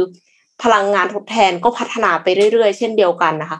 ก็เป็นเรื่องที่ดีต่อโลกใบนี้ค่ะ อืม นี่พอเอ็มพูดว่าอะไรนะเหมือนสายน้ำพลิ้วไหวพี่นึกถึงอะไรมันถึงไทเก๊กเลย นะครับอะเหมือนเอาเออมีความเป็นไทยเก๊กนะอะเราก็พยายามเอาพลังงานเนาะที่มันรีไซรีไซเคิลได้แบบนี้หมายถึงใช่ไม่ใช่เป็นพลังงานมันมีที่อยู่ไม่ก่อแล้วให้อะเกิดมลพิษ เออใช่เป็นพลังงานที่มันไม่ก่อให้เกิดมลพิษแบบเนี้ย เอามาเนี่ย โลกมันก็ดีขึ้นนะครับค่ะเอ่อนอกจากเรื่องของน้องเอ็มแล้วเนี่ย พี่มีอีกเรื่องหนึ่งที่น่าจะเป็นเรื่องที่ทำให้โลกนี้ดีขึ้นด้วยเช่นกันนะครับ ก็มีกองทุนที่ชื่อว่า Bits X Bites นะครับ Bites ก็คือแบบ เหมือนเคี้ยวๆเนี่ย Bits Bits ก็คือคอมพิวเตอร์แล้ว Bites นี่คือเคี้ยวๆนะครับ Bits แล้วก็ X b y t e นะครับซึ่งเป็นกองทุนร่วมลงทุนในเทคโนโลยีอาหารแล้วก็เกษตร กองทุนเนี้ยอยู่ที่จีนนะฮะสิ่งที่เขาทำเลยคือเขาจะไปลงทุนเพื่อสร้างความยั่งยืนในเอ่อการมีอาหารทานของมนุษยชาตินะครับ ล่าสุดเนี่ย Bits X b y t e เนี่ยนะฮะเปิดผลการระดมทุนครั้งที่ 2 ในปีนี้นะครับอยู่ที่ 100 ล้านเหรียญสหรัฐนะครับทะลุเป้าหมายที่ตั้งเอาไว้ 70 ล้านเหรียญสหรัฐนะครับแล้วก็สูงกว่ายอดการระดมทุนครั้งแรกในเดือนพฤศจิกายนปีที่แล้วนะครับแต่ที่น่าสนใจในเรื่องนี้ก็คือว่า Bits X b y t e เนี่ยนะครับเขาตั้งอยู่ที่เซี่ยงไฮ้นะครับซึ่งได้รับการเงินสนับสนุนเนี่ยครับคนที่มาลงทุนเนี่ยครับ มีเทมาเซกด้วยนะฮะซึ่งเป็นกองทุนการลงทุนของรัฐบาลสิงคโปร์นะครับ เป้าหมายในเป้าหมายการลงทุนของ b i t X b y t e คือลงทุนด้านเทคโนโลยีอาหาร แล้วก็เกษตรแบบทั้ง supply chain นะครับโดยในการระดมทุนครั้งนี้นะครับ ก็มีบริษัทด้านอาหารแล้วก็เกษตรระดับโลกให้ความสนใจจำนวนมากนะครับ ไม่ว่าจะเป็น Syngenta นะครับ Syngenta Group Ventures เนี่ยเป็นบริษัท ด้านวิทยาศาสตร์การเกษตรระดับโลกของสวิตเซอร์แลนด์นะครับ Cavallo Ventures นะครับบริษัทโภชนาการสัตว์ของฝรั่งเศสนะครับ Wilbur Ellis นะครับบริษัทด้านอาหารและเกษตรเก่าแก่มากของสหรัฐนะครับบริษัทนี้นะครับ ESCO Life Science นะครับบริษัทด้านเทคโนโลยีชีวภาพของสิงคโปร์นะครับโดย Bit X Bytes เนี่ยนะครับคนแย่งกันลงทุนแบบมหาศาลมากนะครับแล้วก็โดยกลยุทธ์ของเขาเนี่ยก็คือว่าจะทำการคัดเลือกสตาร์ทอัพด้านอาหารและเกษตรจากทั่วโลกมากกว่า 1,200 รายครับ ซึ่งกว่าครึ่งเนี่ยเป็นบริษัทในจีนนะครับเพื่อส่งเสริมการใช้เทคโนโลยีเพื่อเอาเพื่อพัฒนาอาหารแล้วก็การเกษตรในด้านต่างๆนะครับไม่ว่าอะไรบ้างการตัดแต่งพันธุกรรมพืชนะฮะการใช้โดรนทางการเกษตรนะฮะการผลิตคาร์โบไฮเดรตดัชนีน้ำตาลต่ำนะครับไปจนถึงโปรตีนจากเซลล์พืช โดยพอร์ตการลงทุนของบริษัทขณะนี้เนี่ยมากกว่า 460 ล้านเหรียญสหรัฐหลังจากลงทุนครั้งแรกแล้วนะครับ โดยผู้ก่อตั้งของ BitX Bytes เนี่ยคือ Matilda Ho นะครับ Matilda Ho เป็นบุคคลที่มีความสนใจน่าสนใจอย่างไร คือเธอเคยเป็น ที่ปรึกษาให้กับบริษัทดีไซน์ระดับโลกอย่าง IDEO นะครับบริษัทด้านนวัตกรรมและการออกแบบนะครับรวมถึงเป็นบริบริษัทที่ปรึกษาทางธุรกิจอย่าง Boston Consulting Group ด้วยนะครับนอกจากนี้ Matilda Ho ยังเป็นผู้ก่อตั้งแล้วก็ CEO ของ Jimmy Chitty นะครับซึ่งเป็นแพลตฟอร์มอีคอมเมิร์ซที่ชูจุดขายจากฟาร์มสู่โต๊ะอาหารนะครับ from farm to table นะฮะ ในการขายสินค้าเกษตรทั้งหน้าร้าน แล้วก็ช่องทางออนไลน์รวมถึงบริการอื่นๆนะครับเช่นการจัดทัวร์ฟาร์มออร์แกนิกและเปิดสตูดิโอสอนทำอาหารเป็นต้นนะครับก็มาทิลดาโฮก็ระบุว่าขนาดที่ใหญ่มาหือมามากๆของการเกษตรจีน และบทบาทที่สำคัญต่อซัพพลายเชนระดับโลกนะครับขณะที่เทคโนโลยีปัญญาประดิษฐ์แล้วก็ Machine Learning รวมถึงเทคโนโลยีชีวภาพที่พัฒนาอย่างรวดเร็วในขณะนี้นะฮะทำให้ตลาดเกษตรของจีนมีความสามารถในการดึงดูดนักลงทุนที่สูงมากนะครับ แต่สิ่งที่ไม่ควรจะมองข้ามก็คือการพัฒนาทั้งระบบนิเวศนะครับเพื่อสร้างนวัตกรรมที่ลดต้นทุน ลดปริมาณการใช้พลังงาน สร้างผลผลิต แล้วก็ทางเลือกที่ดีต่อสุขภาพ แล้วก็มีความยั่งยืน ที่สำคัญที่สุดสิ่งที่ Bits x Bites พยายามทำคือเทคโนโลยีทั้งหมดที่พูดไปเมื่อกี้ จะต้องทำให้ราคาเข้าถึงได้ราคาไม่แพงนะครับล่าสุดก็ Bits x Bites เพิ่มการลงทุนในสตาร์ทอัพอีก 7 ราย ก็คือ EA Vision นะครับผู้พัฒนาโดรนทางการเกษตร โมเจไบโอนะครับผู้ผลิตชีวพันธุ์สำหรับอุตสาหกรรมอาหารสัตว์ แล้วก็ Next Gen นะฮะเจ้าของแบรนด์เนื้อไก่จากเซลล์พืช Tindo ที่หยิบเรื่องนี้มาพูด เพราะว่าเมืองไทยเรา เราน่าจะมีผู้ประกอบการด้านอาหาร แล้วก็เทคโนโลยีด้านอาหารนะครับหลายรายนะครับ อาจจะต้องเข้าร่วมขบวนนี้บ้างหรือเปล่านะครับคือลำพังเนี่ยเราจะอยู่ในประเทศเราอย่างเดียวคงลำบาก อาจจะต้องพยายามที่จะเชื่อมต่อนะฮะกับทั้งกลุ่มทุนหรือโน้ตฮาวนะครับของบริษัทวิจัยและพัฒนาในต่างประเทศ เพื่อที่จะทำให้เกิดสร้าง S curve นะครับ คือบางทีสินค้าออกมาดีมากเนี่ย แต่มันทำตลาดในสเกลระดับโลกไม่ได้ปั๊บเนี่ย วันดีคืนดีมันก็อาจจะต้องลบหายไปจากตลาดได้นะครับ เพราะว่าเรื่องอาหารเนี่ยมันมันทำเล็กๆลำบากนะฮะทำเล็กๆลำบากมากเพราะว่ามันจำเป็นจะต้องมี economy of scale ถ้าคุณทำแพงใช่ไหมคุณก็ไปอยู่ปลาบนของยอดพีระมิดเนี่ยตลาดมันอาจจะจำนวนผู้บริโภคอาจจะมีได้ไม่มากนะครับ ต้นทุนการผลิตต้นทุนอะไรต่างๆ มันก็ยังไม่ได้ economy of scale นะครับ ในนี้ในข่าวทั้งหมดที่อ่านอ่านไปเนี่ย ไม่มีไม่มีอะไรเกี่ยวกับประเทศไทยเข้าไปเกี่ยวเลยนะครับประเทศไทยต้องปักหมุดเรื่องนี้บ้างแล้วไหมนะฮะรัฐมนตรีเกษตรนะฮะพาณิชย์ไหมหรือต่างประเทศอาจจะต้องพยายามแมทชิ่งเรื่องนี้ไหมนะครับ ไม่งั้นเนี่ย เราเกรงว่าจะตกขบวนนะฮะเพราะว่าที่จีนเนี่ยเรื่องอาหารนี่เรื่องความมั่นคงทางอาหารนี่เป็นเรื่องท้าทายและเป็นเรื่องที่รัฐบาลให้ความสนใจอันดับต้นๆของยุทธศาสตร์ชาติเขาเลยนะครับ เมืองไทยเราเนี่ยเราบอกว่าเรามีอะไรแนวคิดในการจะเป็นครัวของโลก เราสามารถที่จะ เรามีอะไรอะภูมิศาสตร์ที่ดีนะครับ เราปลูกผักปลูกหญ้าปลูกอะไรพวกนี้เติบโตได้ดี ประเด็นคือเรื่องการทำการตลาด แล้วก็นวัตกรรมนะครับ หลังจากนี้เราจะขาย commodity ขายข้าวราคากิโลกรรัมละห้าบาทเหมือนที่ผ่านมาเนี่ยไม่ได้แล้ว ต้องสร้างนวัตกรรม จะมีนวัตกรรมได้ เราต้องมีโน้ตฮาวเราต้องมีคนเราต้องมีการเข้าถึงของกลุ่มทุน ecosystem ทั้ง ecosystem ต้องมาครับจริงค่ะ ก็ไม่อยากให้ผู้ประกอบการไทยพลาดเหมือนกันนะคะ โดยเฉพาะผู้ประกอบการรายที่ยังไม่ได้ใหญ่มากนะคะมีคนคอมเมนต์ชื่อบริษัทมา ซึ่งยักษ์ใหญ่มากและคิดว่ารายนั้นคงไม่พลาดอะค่ะ ครับผมคิดเหมือนกันฮะต้องพามาดูเรื่องนี้นิดนึงครับ เมื่อกี้เราพูดถึงคนที่ตัวใหญ่ๆแล้ว เราพูดถึงคนที่ตัวนี่นี่นนท์พี่แจกของนิดนึง อ่า เดี๋ยวแจกของนิดนึง อ่า เดี๋ยวแจกเมาส์นะฮะของ Anitech นะครับ รุ่น W226 พอดีใช้อยู่พอดีนะฮะ อ่า เดี๋ยวแจกสามสามตัวรุ่นนี้ ใช้ได้สองเป็นเขาเรียก dual function คือเป็นทั้งบลูทูธแล้วก็ wireless 2.4 GHz ในตัวเดียวกัน ต่างคือมีข้อดีแตกต่างกันยังไง มันมีตัว dongle ใช่ไหมไอตัว receiver อะคุณก็เสียบไปที่คอมพิวเตอร์ ก็ connect แล้วคุณก็สามารถต่อบลูทูธนะฮะเข้าไปที่แท็บเล็ตไปได้ด้วยอ๋อใช้ได้สองอย่างเลยใช้ได้สองอย่างพร้อมกันเพราะสมัยคนสมัยที่ทำงานใช้สองจออย่างพี่เนี่ยตอนนี้อ่านข่าวอยู่ถ้าคุณผู้ฟังเห็นนะฮะตอนนี้ปาเข้าไปสี่จอนะฮะมีมือถือด้วยมีแท็บเล็ตด้วยเนี่ยนะฮะ แล้วเวลาใช้เนี่ยกดปุ่มนี้ปุ่มกลางนี่ปุ่มเดียว มันจะสวิชฟังก์ชันให้นะฮะระหว่างใช้ต่อกับคอมพิวเตอร์ กับต่อกับแท็บเล็ตได้เลยนะครับ ก็สะดวกสะดวกมากนะครับ ก็แจกอาสามรางวัลขอให้แชร์กันมากๆ แล้วก็อยากขอคำแนะนำจากทุกท่านด้วยนะฮะว่าคิดว่ายุทธศาสตร์ชาติในเรื่องอาหารอยากเห็นอะไร แนะนำอะไรในการที่จะทำให้อาหารของประเทศไทยเนี่ย มันไปปักหมุดอยู่ในตลาดโลกได้บ้าง นอกจากขายแต่ต้มยำกุ้งอย่างเดียวเนี่ยนะฮะไปประเทศไหนคนรู้จักต้มยำกุ้งหมดเลย อย่างอื่นยังไม่รู้จักเลย แต่ถ้าไปเกาหลีมีอะไรโอ้โห อาหารเกาหลีตอนนี้เนาะกิมจิเอยโบสารพัดอะเป็นที่นิยมมากไทยเราจะทำอย่างไรดีนะครับอ่าแจกและอย่าลืมแชร์อย่าลืมแชร์ไลฟ์แชร์ด้วยแชร์เยอะๆนะครับต้องช่วยกันแชร์เยอะแจกกี่รางวัลครับพี่โทมัสๆสามรางวัลครับสามรางวัลโอเคสามรางวัลครับ นมพามาดูเรื่องนี้ต่อครับ เมื่อกี้เราพูดถึงคนตัวใหญ่กัน เราพูดถึงคนตัวเล็กนะครับสำหรับคนที่รายได้น้อยในช่วงโควิดเนี่ยนะครับวิกฤตโควิดเนี่ยมันเป็นวิกฤตที่หนักมากๆสำหรับคนที่รายได้น้อยนะครับ เพราะว่าผลกระทบที่เกิดขึ้นทำให้แหล่งทำมาหากินของคนกลุ่มนี้เนี่ยร้านอาหารหาเร่ตลาดนัด หรือว่าแท็กซี่ต่างๆ กิจการต่างๆที่ที่ คนรายน้อย คนรายได้น้อยเนี่ยประสบปัญหากับภาวะรายได้ที่หดหายไปแบบเฉียบพลันนะครับ ก็ต้องประกอบกับปัญหาทางด้านการเงินที่มีมาอยู่แล้วก่อนวิกฤตที่จะเกิดขึ้น ภาระหนี้ที่มีสูงสภาพคล่องที่ต้องบอกว่ามีจำกัดอยู่แล้วนะครับ และสถานะทางเศรษฐกิจที่สุดหนักนะครับ ต่างจากคนรายได้สูงโดยเฉลี่ยที่ถ้าเทียบกันแล้วเนี่ยไม่ได้เผชิญปัญหาที่หนักเท่ากันนะครับ ซึ่งแม้ว่าตอนนี้ไทยจะเริ่มเปิดเมืองแล้ว นักท่องเที่ยวชาวต่างชาติเปิดรับแล้วเนี่ยนะครับ แต่ว่ากิจกรรมทางเศรษฐกิจหลายๆอย่างเนี่ยก็ต้องบอกว่าถ้าเทียบกับตอนที่ก่อนโควิดเนี่ยก็ยังห่างไกลมากยังเทียบกันไม่ได้นะครับ ทีนี้เขาก็มีการคาดการณ์กันครับว่าเศรษฐกิจไทยเนี่ยจะกลับไปอยู่จุดเดิมเนี่ยจะใช้เวลาอีก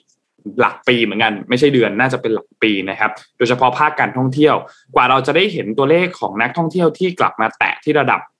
40 ล้านคนอีกครั้งหนึ่งเนี่ยน่าจะใช้เวลาอีกอย่างน้อยคือ 3 ปี นะครับนั่นหมายความว่าแหล่งรายได้ที่สร้างงานให้กับคนจำนวนกลุ่มจำนวนมากแบบนี้เนี่ยน่าจะซบเซาไปอีกสักพักหนึ่งเลย และนอกจากนี้เนี่ยผู้ประกอบการหลายเจ้าเองก็ยังมีการปรับแนวโน้ม เรียกว่าลดการพึ่งพาการใช้กำลังคนลดลงด้วย เพราะว่าเงินทุนที่จะจ้างก็ถอยลดถดถอยลงไปเยอะมาก ความระมัดระวังที่ยังไม่รู้ว่าในอนาคตจะแน่นอนแค่ไหนเนี่ย ก็เกิดขึ้นสูงมากด้วยเช่นเดียวกันนะครับ และนอกจากนี้เองยอดขายแม้ว่าจะกลับมาเหมือนเดิม แต่แรงงานภาคธุรกิจเองก็มีความต้องการไม่มากเท่าแต่ก่อนแล้ว ทีนี้ดีมานของความต้องการแรงงานเนี่ยมันเปลี่ยนไป พอเปลี่ยนไปมันมีแนวโน้มอันหนึ่งที่น่าสนใจก็คือเรื่องของความต้องการประเภทแรงงานเองก็มีหน้าตาที่เปลี่ยนไปเช่นเดียวกัน งานที่เติบโตมากในช่วงโควิดยกตัวอย่างเนี่ยนะครับ พวกงานที่เป็นออนไลน์ธุรกิจอีคอมเมิร์ซการขนส่งงานด้านไอทีต่างๆ ก็เพิ่มขึ้นเท่าตัว เมื่อเทียบกับช่วงก่อนโควิดนะครับการเปลี่ยนแปลงนี้เนี่ยไม่ได้เกิดจากบริษัท หรือว่าพวกเทคโนโลยีหรือพวกสตาร์ทอัพเท่านั้น แต่ธุรกิจขนาดใหญ่ในอุตสาหกรรมเก่า เช่น พวกค้าปลีกภาคการเงินก็กำลังเปลี่ยนแปลงตัวเองเช่นเดียวกันพูดง่ายก็คือ งานแบบเก่า เช่น พนักงานสาขาไม่ได้เพิ่มมากขึ้นในบางกรณีลดน้อยลงด้วย ต่างกับสัดส่วนของงานใหม่เช่นโปรแกรมเมอร์พวก Data Scientist ที่เพิ่มขึ้นสวนทางกันนะครับ ทีนี้พองานเก่าหายไปแต่งานใหม่เพิ่มขึ้นมาแบบจำกัด แล้วก็งานหลาย ๆ งานที่เป็นงานใหม่เนี่ยก็เป็นงานที่ require พวกทักษะที่เป็นทักษะพิเศษค่อนข้างเยอะ เพราะฉะนั้นคนที่อยู่รายได้น้อยจำนวนมากเนี่ย จึงอยู่ในภาวะที่แบบกลับตัวไปไหนก็ไม่ได้ จะไปข้างหน้าก็ไปไม่ถึงเหมือนกัน นะครับเพราะฉะนั้นความท้าทายของคนรายได้น้อยหลังจากนี้เนี่ยนะครับ SCB EIC เขาเลยมีการคาดการณ์กันครับเขาบอกว่าในช่วงเดือนกันยายนที่ผ่านมาเนี่ยจะพบว่าคนที่รายได้น้อยเนี่ยนะครับคือรายได้ต่อเดือนต่ำกว่า 15,000 บาทเนี่ยนะครับ ไม่ได้มองโลกในแง่ดีกับแนวโน้มรายได้ของตนเองในอนาคตเท่าไหร่นะครับ ส่วนใหญ่เนี่ยหวังว่ารายได้จะฟื้นกลับมาเท่าในช่วงก่อนโควิดเนี่ยก็น่าจะเป็นช่วงปีหน้า และนอกจากนี้มีถึง 26%ของคนรายได้น้อยเนี่ยที่บอกว่ารายได้ของตนจะไม่มีทางกลับมาเท่ากับก่อนโควิดอีกแล้วนะครับ ซึ่งสถานการณ์ต่างกันมากกับคนที่รายได้สูง รายได้สูงในที่นี้คือมากกว่า 50,000 บาทต่อเดือนขึ้นไปเนี่ยนะครับเขาบอกว่า 45%ระบุว่ารายได้ปัจจุบันเนี่ยสูงกว่าในช่วงอยู่แล้วด้วยนะครับ เพราะฉะนั้นมุมมองต่อรายได้ที่ต้องบอกว่าแตกต่างกันมากขนาดนี้เนี่ยก็ส่งผลทำให้คนที่รายได้น้อยเนี่ยค่อนข้างระมัดระวังเรื่องของการใช้จ่าย โดยเกินครึ่งของคนกลุ่มนี้ก็ยังรัดเข็มขัดค่อนข้างแน่นอยู่นะครับ ทีนี้คำแนะนำเนี่ยต่างๆเนี่ยมีหลายคนก็พูดกัน แต่พอเอาเข้าจริงแล้วพอจะไปปฏิบัติจริงๆแล้วเนี่ยมันค่อนข้างยากโอกาสและความสามารถในการปรับตัวเนี่ยอาจจะไม่ได้มีเท่ากันนะครับสำหรับแต่ละคน มีผลงานสำรวจอีกอันนึงของ EIC เกี่ยวกับเรื่องของการ reskill การ upskill เนี่ยนะครับเขาบอกว่าแรงงานไทยในช่วงปีที่ผ่านมาเนี่ยคนที่ทำการปรับทักษะหรือเพิ่มทักษะเนี่ยส่วนมากเป็นคนที่มีรายได้สูง 67% ของคนรายได้สูง มีการ reskill มีการ upskill แต่คนที่รายได้น้อยเนี่ยที่เกิดบาดแผลจากวิกฤตเนี่ยนะครับ เป็นกลุ่มที่น่าจะต้องปรับตัวมากที่สุดด้วยแต่มีการปรับตัวน้อยมาก 32%ของคนรายได้น้อยเท่านั้นที่มีการ up skill หรือว่า re skill นะครับและนอกจากนี้เมื่อพูดถึงเรื่องของความสนใจในการปรับหรือเพิ่มทักษะในอีกหนึ่งปีข้างหน้าเนี่ย คนรายได้น้อยเนี่ยมีสัดส่วนผู้สนใจที่น้อยกว่า กลุ่มคนรายได้สูงชัดเจน คือ 78 กับ 94ซึ่งห่างกันอย่างมีนัยสำคัญนะครับ แต่อย่างไรก็ตามครับ ข้อค้นพบอันนี้เนี่ยไม่ได้บ่งชี้ความต่างของความกระตือรือร้นในการปรับตัว แต่กำลังสะท้อนของความต่างของโอกาสครับ คือคนที่เป็นกลุ่มรายได้น้อยกับคนที่มีกลุ่มรายได้สูงเนี่ยความกระตือรือร้นนนบอกเลยว่าแต่ละคนมีความกระตือรือร้นที่แตกต่างกันอยู่แล้วอาจจะมีขึ้นอยู่กับรายได้บ้าง แต่คนที่รายได้น้อยก็มีความกระตือรือร้นมากกว่าคนที่รายได้สูง อันนี้เรามีให้เห็นถมไป แต่สิ่งที่ต่างกันคืออย่างที่บอกคือโอกาส เพราะว่าเราเห็นเลยว่าบางคนไม่สนใจในเรื่องของการปรับทักษะหรือเพิ่มทักษะ แต่ไม่ใช่ว่าเขาไม่สนใจแบบนั้น แต่เขาไม่มีเวลาและเขาไม่มีโอกาสที่จะได้ทำแบบนั้นขาดแคลนเงินทุน ซึ่งอันเนี้ยมันเป็นการขาดโอกาสในการปรับตัวนะครับ นนพูดไปแบบนี้อาจจะทุกคนอาจจะเริ่มเห็นภาพแล้วว่าในช่วงวิกฤตที่มีคนตกงาน มีคนถูกพักงาน บางคนเนี่ยเอื้ออำนวยสามารถที่จะไปปรับ skill reskill ได้ แต่บางคนเนี่ยโอกาสที่จะไปปรับ skill reskill ตัวเองเนี่ยมันค่อนข้างยากมากครับโอกาสเขาไม่ได้เยอะเท่ากับคนที่เป็นกลุ่มรายได้มาก เพราะฉะนั้นอันเนี้ยเป็นภาวะที่เขาเรียกว่าล้มแรงและลุกยากหลังจากโควิดของคนรายได้น้อย แล้วก็เป็นแผลอันหนึ่งที่สำคัญมากๆของเศรษฐกิจไทยนะครับ ถ้าหากว่าจะพลิก คนรายได้น้อย ซึ่งเป็นคนส่วนใหญ่ของประเทศเนี่ยแล้วถ้าเราทำไม่ได้เนี่ยนะครับ ความเหลื่อมล้ำที่เป็นปัญหาเชิงโครงสร้างอยู่แล้ว ในบ้านเราเนี่ยก็จะยิ่งแย่ลงไปอีก ปัญหาดังกล่าวเนี่ยมีแนวโน้มที่จะส่งผลกระทบต่อเนื่อง แล้วไปเป็นปัญหาอื่น ๆ เป็นปัญหาสังคม เป็นเสถียรภาพของของเมืองของประเทศเนี่ยนะครับ นอกจากนี้เขามีการวิเคราะห์ข้อมูลของธนาคารโลกเนี่ยนะครับเขาพบว่าประเทศที่มีปัญหาทางด้านความเหลื่อมล้ำทางรายได้เนี่ยมักจะเป็นประเทศที่มีปัญหาทางด้านเสถียรภาพของการเมืองด้วย ในปี 2565 ที่จะมาที่กำลังจะมาถึงเนี่ยนะครับ ถ้าไม่มีอะไรผิดพลาด GDP ของไทยก็จะขยับดีขึ้นกว่าปี 2020-2021 แน่นอน แต่การฟื้นตัวทางตัวเลขนั้นจะไม่มีความหมายอะไรเลย ถ้าคนส่วนใหญ่ของประเทศเนี่ย ไม่ได้ฟื้นตัวไปพร้อม ๆ กับ GDP ที่โตขึ้นนะครับ ก็ขอบคุณข้อมูลดีๆจาก SCB ESG มากๆน่ากังวลมากค่ะ ล้มแรงลุกยากใช่ไหมใช่ครับคนที่รายได้น้อยนะครับ คือจริง ๆ ต้องบอกว่าการที่เราจะตัดสินคนที่เขาเรียกว่าไม่ค่อยมีโอกาสนะครับ ทางชีวิตมากเท่ากับคนปกติทั่วไปนี่บางทีตัดสินใจยากบางทีตัดสินได้ยากนะครับพี่อยากจะเล่าเรื่องหนึ่งฮะก่อนเมื่อตอนอายุสักสิบห้าสิบหกนะฮะไปสมัครงานเป็นพนักงานเสิร์ฟในในสวนอาหาร นะครับก็ได้วันละร้อยนะครับพี่ได้วันละร้อยทำงานห้าโมงเย็นเลิกตีหนึ่งตอนนั้นทำเพราะความสนุกที่บ้านไม่ได้จะลำบากอะไรขนาดนั้นหรอกนะ แต่พอไปทำงานเนี่ยก็เจอเพื่อนๆนะที่เขามาทำงานส่วนใหญ่อายุมากกว่าเรานะเขาเขาอายุแบบยี่สิบแล้วอะไรเงี้ยอ่าก็พูดคุยกันก็ถามเขาก็ถามเออเรียนที่ไหนอะไรไงโอ้เขาก็เห็นเราเรียนโรงเรียนดีๆหน่อยอะเขาโอ้อิจฉาจังเลยอยากเรียนบ้างพี่ก็ถามกลับไปอ้าวแล้วเนี่ยเรียนอะไรอยู่ทำไมแบบมาทำงานหรออ๋อเนี่ยเพิ่งจบมสามเองยังไม่ได้เรียนต่อเลย พี่ตอนนั้นในความคิดนะ ก็สอนเข้าไปเลยนะ บอก เฮ้ย ไม่ได้นะ คนเราอะชีวิตอะสำคัญที่การศึกษา ถ้าไม่พยายามเรียนเนี่ย มันจะไปหางานดีๆ เพื่อได้รายได้สูงๆเนี่ยลำบากนะอ่าโอ้เขาก็ฟังพี่พี่ก็บอกเลยพยายามบิ้วเต็มที่เพื่อให้เขากลับไปเรียนให้ได้ใช่ไหมเขาก็ตอบกลับมาอ๋อคือที่บ้านเนี่ย มีน้องอีกสองคน น้องกำลังเรียนอยู่ แล้วก็อายุยังไม่เยอะอะเขาเนี่ยเป็นพี่นะครับ ที่บ้านไม่มีสตังค์จะเรียนเขาจึงต้องเสียสละ ออกมาทำงานเป็นพนักงานเสิร์ฟเพื่อให้น้องอีกสองคนเรียน เพราะฉะนั้นเนี่ยเวลาที่เราจะตัดสินใครนะครับ ผมก็อยากจะเนี่ยแหละจากประสบการณ์หลังจากนั้นมานะครับ พี่คิดว่าพี่ก็ไม่เคยตัดสินอะไรใครเลย เพราะว่าอ๋อรู้แล้วว่าจริง ๆ แล้วเนี่ย คุณเอาอ่าโลกที่คุณเห็นนะครับไปตัดสินโลกของอีกคนหนึ่งที่เขาอาจจะไม่ได้อยู่ในท่ามกลางโอกาสแบบเราเนี่ยมันไม่เหมือนกัน เพราะฉะนั้นเนี่ยถ้ามีโอกาสนะฮะ อยากให้ช่วยกันแบ่งปันโอกาส เพราะว่านะความเหลื่อมล้ำความไม่เท่าเทียมกันการได้โอกาสเนี่ยมันยังเป็นปัญหา ไม่ใช่เพราะประเทศไทยนะครับ มันเป็นปัญหาทั่วโลกแหละนะครับ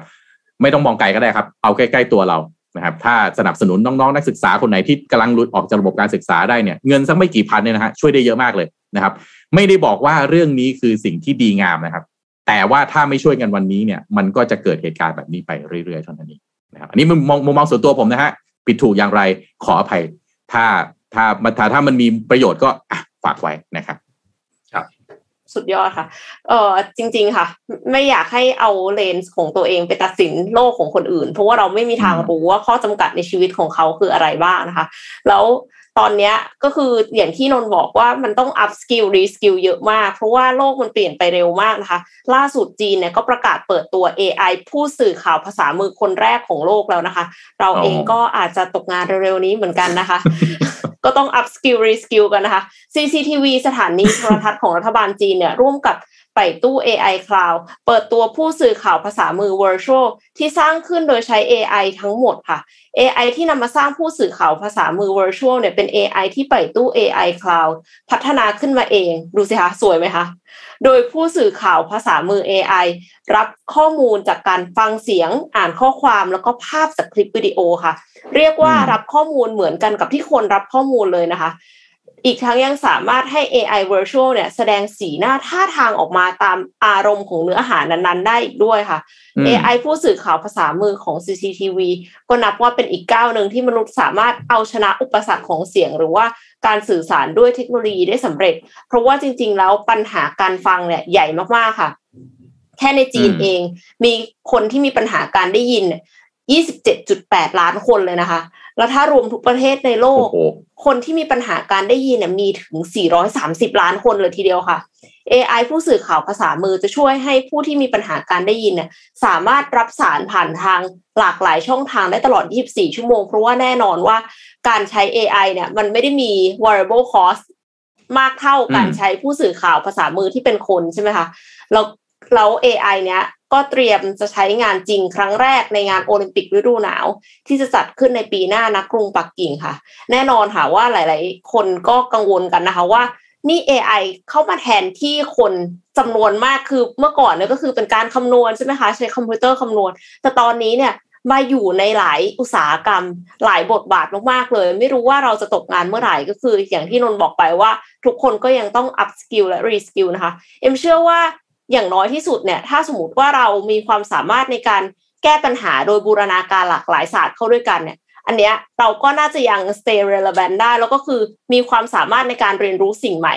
เรียนรู้ไปเรื่อยๆ เพื่อที่จะ add value ให้กับให้กับอุตสาหกรรมอะไรก็ตาม ก็น่าจะยังไม่ถูก AI replace ได้โดยง่ายดายต่อให้เราถูก replace แล้ว ในอาชีพหนึ่งเราก็สามารถเปลี่ยนอาชีพไปทำอาชีพอื่น ๆได้ค่ะ ก็ฝากไว้ตรงนี้ค่ะ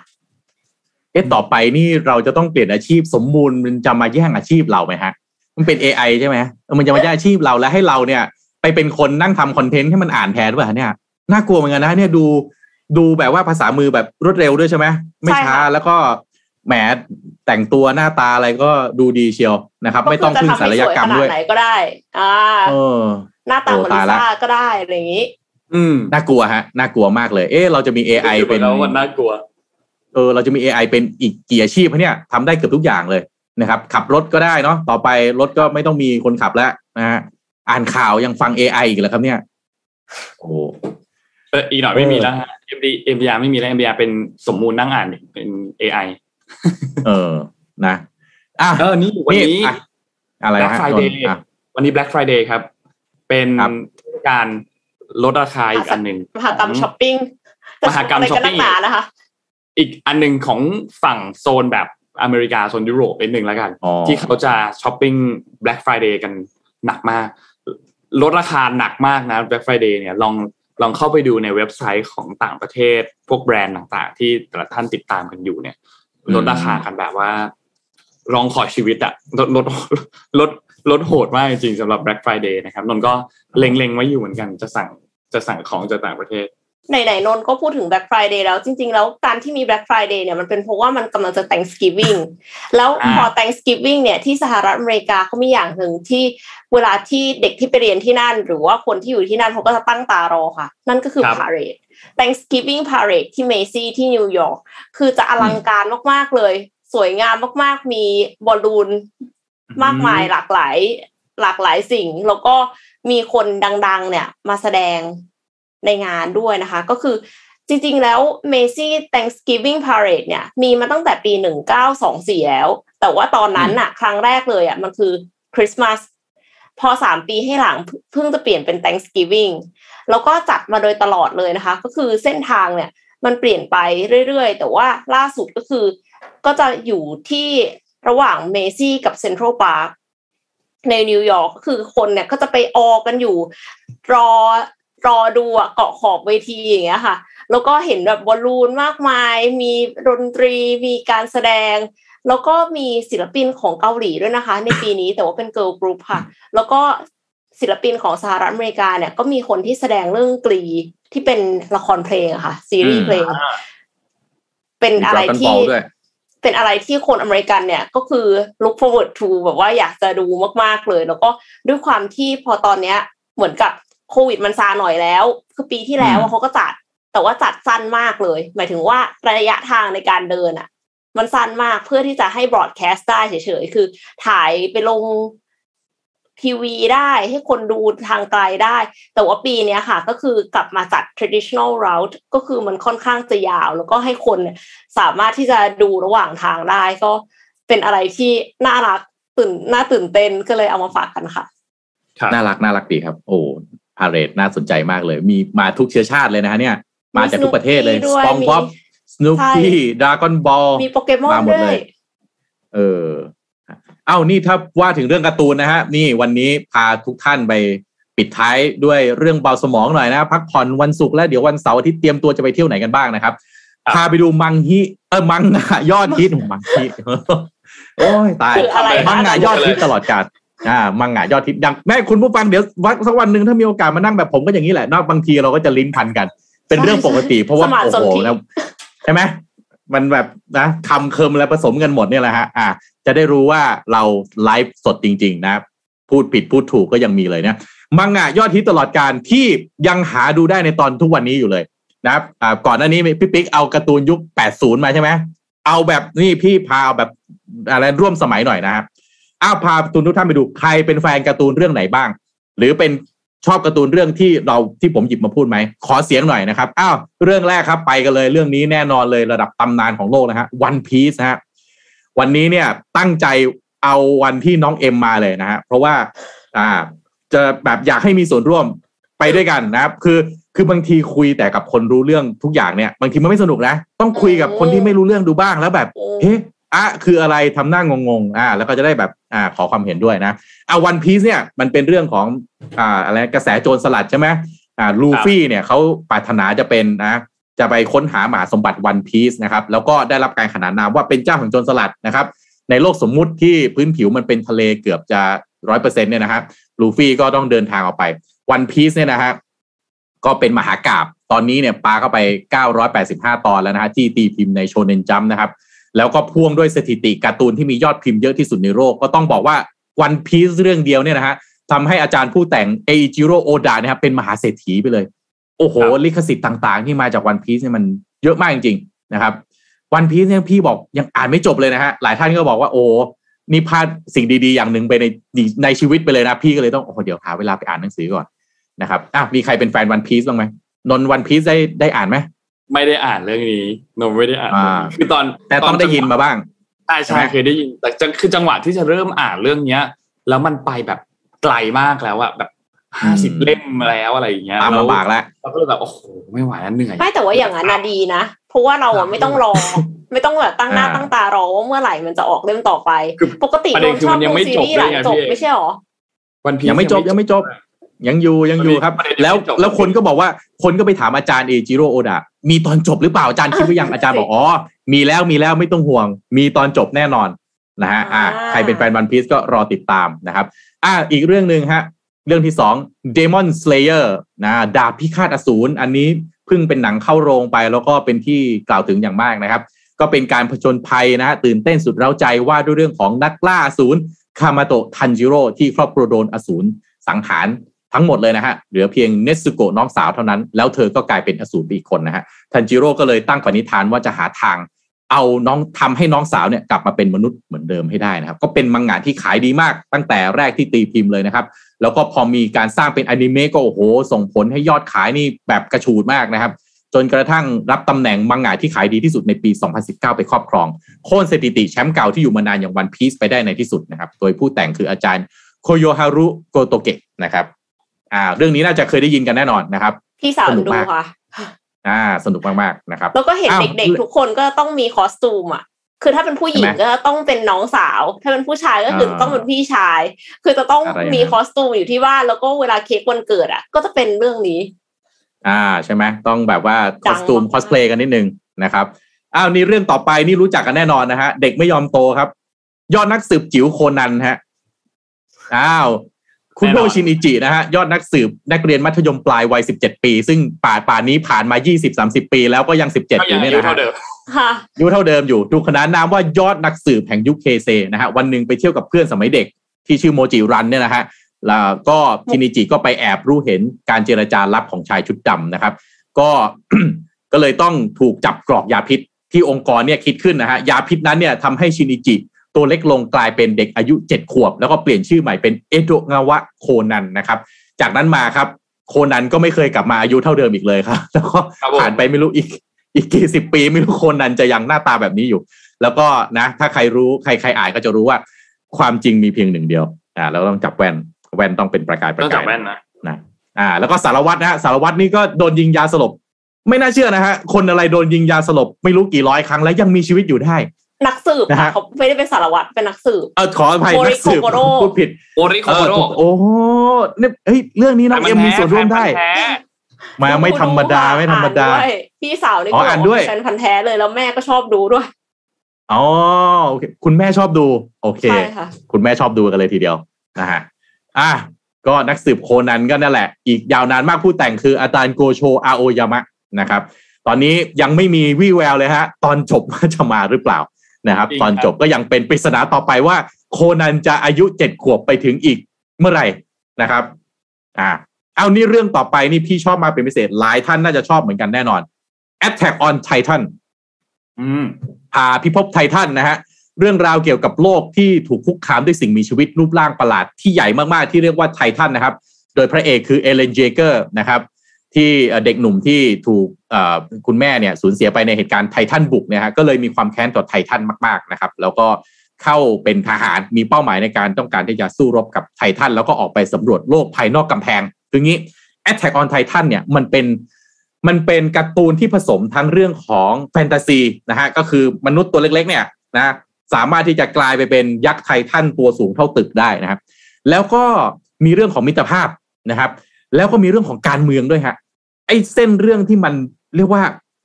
จะเรียกว่าเป็นตัวหลักที่สุดเลยของการ์ตูนเรื่องนี้นะคือเรื่องการเมืองฮะ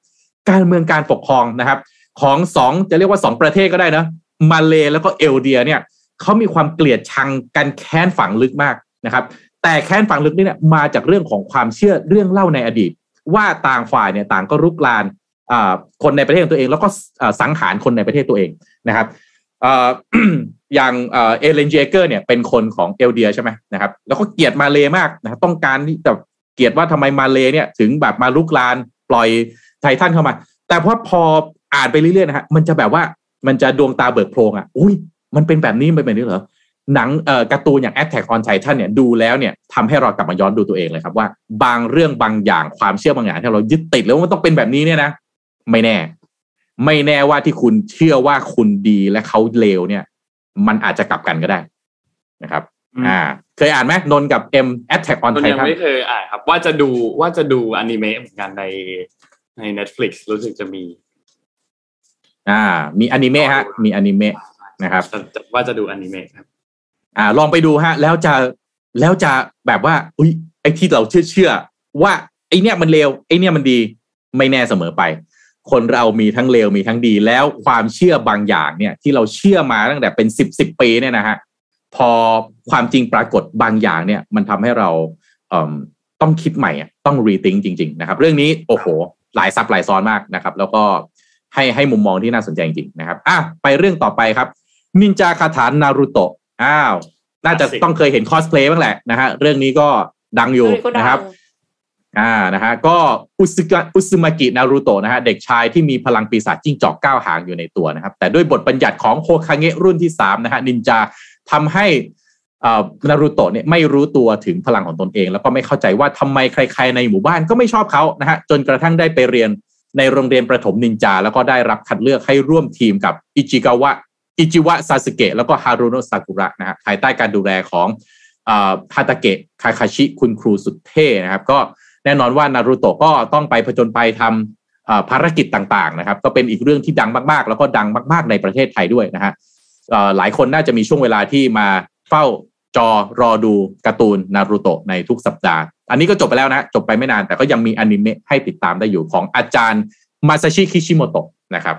ครับอ่าเรื่องนี้ แล้วตอนนี้มีโบรูโตะด้วยที่เป็นแบบอะถูกต้องโอ้นี่แฟนพันธุ์แท้รูปตัวจริง มีโบรุโตะแล้วนะฮะตอนนี้อะไปตามดูกันได้ จบยังไม่รู้โบรุโตะ ยังไม่จบครับยังไม่จบครับ ยังไม่จบใช่ไหมอ่า ไปต่ออยู่อ้าวเรื่องต่อไปนี่หลายท่านเป็นแฟนการ์ตูน เรื่องนี้รวมถึงพี่ด้วยฮะเหนียวแน่นเลยครับ โจโจ้ล่าข้ามศตวรรษครับ ออกมาไม่รู้กี่ภาคแล้วนะครับ เป็นแนวแฟนตาซีแอคชั่นประจนภัยโรแมนติก ที่สำคัญลายเส้นนี่โอ้โห แฟชั่นมากนะครับ เริ่มตีพิมพ์ในโชเนนจัมป์รายสัปดาห์ตั้งแต่ปีพศ 2530อะนะฮะในโชเนนจัมป์เนี่ยหกภาคจบนะฮะแต่ว่าตอนนี้เนี่ยยังไม่จบเลยนะฮะเนื้อหาหลักๆเนี่ยก็จะเป็นการผจญภัย เริ่มเอาหลายท่านถ้ารู้จักโจโจ้คือผู้ใช้ stand ใช่ไหมแต่ว่าภาคแรกที่ออกมาเนี่ย คือผู้ใช้พลังคลื่นมนตราฮะยังไม่มี stand เลย stand เนี่ยมาช่วงหลังๆ ที่มีเอาหน้ากากเนี่ยมาใส่หน้ากากศิลาเนี่ยมาใส่นะครับ stand เนี่ยมาในช่วงของเอ่อเอ่อช่วงหลังๆนะครับไม่ใช่ไม่ช่วงหลังๆไม่เชิงช่วงประมาณสักภาคที่สามถ้าจำไม่ผิดนะฮะมีผู้ใช้ stand แล้วนะครับ ก็ปัจจุบันนี้เนี่ยอยู่ในภาคโจโจเลียนนะครับเป็นภาคแปดแล้วอะยังเขียนอยู่เลยนะฮะอาจารย์ฮิโรฮิโกะ อารากิเนี่ยนะฮะเป็นภาคแปดเนี่ยเป็นภาคเหตุการณ์ต่อจากภาคเจ็ดนะครับ ซึ่งดำเนินไปในประเทศญี่ปุ่นเมืองโมริโอนะครับ ก็เป็นเหตุการณ์ที่เหมือนกับภาคสี่นะครับเอ่อที่เขาไปตามจับไอ้พี่หรือดีพี่ลืมชื่อไอ้ตัวตัวโกงภาคสี่เนี่ยนะฮะแล้วก็ต่อเนื่องมาเรื่อยนะฮะอะเรื่องนี้ใครติดตามบ้างนนท์กับเอ็มนี่พี่เชื่อว่าคงไม่ได้ติดตามแน่นอนโจโจ้เนี่ยนะฮะ นนท์ไม่ยังไม่ได้ดูเหมือนกันครับ เห็นแต่แบบคลิปวิดีโอบางอันที่เขาตัดมาเป็นแบบเป็นมีมอะไรอย่างเงี้ยอ่านายเองก็ต้องเป็นผู้ใช้ stand เหมือนกันแล้วสนุกมากแล้วแล้วแล้วมันซับซ้อนมากฮะความสามารถ stand นี่ต้องบอกว่า โอ้โห จินตนาการมาได้ยังไง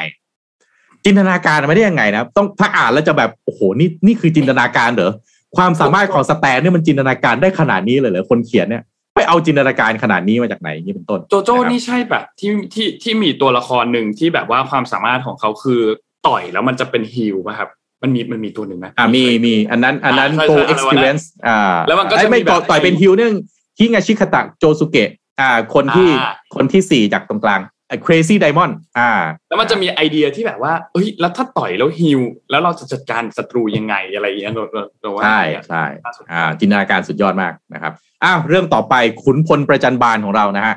โอโตโกจูกุนะครับเอ่อการ์ตูนเป็นการ์ตูนแนวโชเนนนะฮะออกมาตั้งแต่ปี 1985 นะฮะปัจจุบันนี้นะครับ ถึงแม้ว่า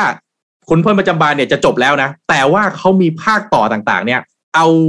เอาเรื่องของแต่ละคนออกมาเขียนฮะ อย่างเนี้ยจอมพลจากิเนี่ยนะก็เป็นเอ่อนักเรียนนักเรียนชั้นปีที่สามขอโทษนะฮะดูหน้าตานักเรียนปีสามนะฮะปีสามคือมหกนะฮะครับดูหน้าตาเด็กมหกนะฮะเออโหดมากนะฮะอ่า ก็ตอนนี้ยังเขียนอยู่เลยฮะเป็นภาคต่อของตัวการ์ตูนต่างๆนะครับ ก็โอโตโกจูกูนี่ก็เขียนโดยอาการอาจารย์อากิระมิยาชิตะนะครับหลายคนก็ยังเป็นเอ่อ แฟนการ์ตูนอยู่หลายท่านก็อาจจะบอกว่าภาคต่อหลังๆเนี่ยลายเส้นไม่เหมือนภาคแรกนะก็นั่นแหละ แต่ก็สนุกฮะ ชื่อเต็มคือซาคิงาเคะโอโตโกจูกูนะครับอ่าอ่าปิดท้ายด้วยเรื่องสุดท้ายขวัญใจพี่ที่สุดแล้วครับ เรื่องนี้ฮะติดตามมายาวนานมากครับ บากิครับ ได้อ่านไหมเอ็มกับนนท์ได้อ่านไหมฮะบางทีไม่ได้อ่านครับไม่เคยไม่ได้อ่านเนาะอะ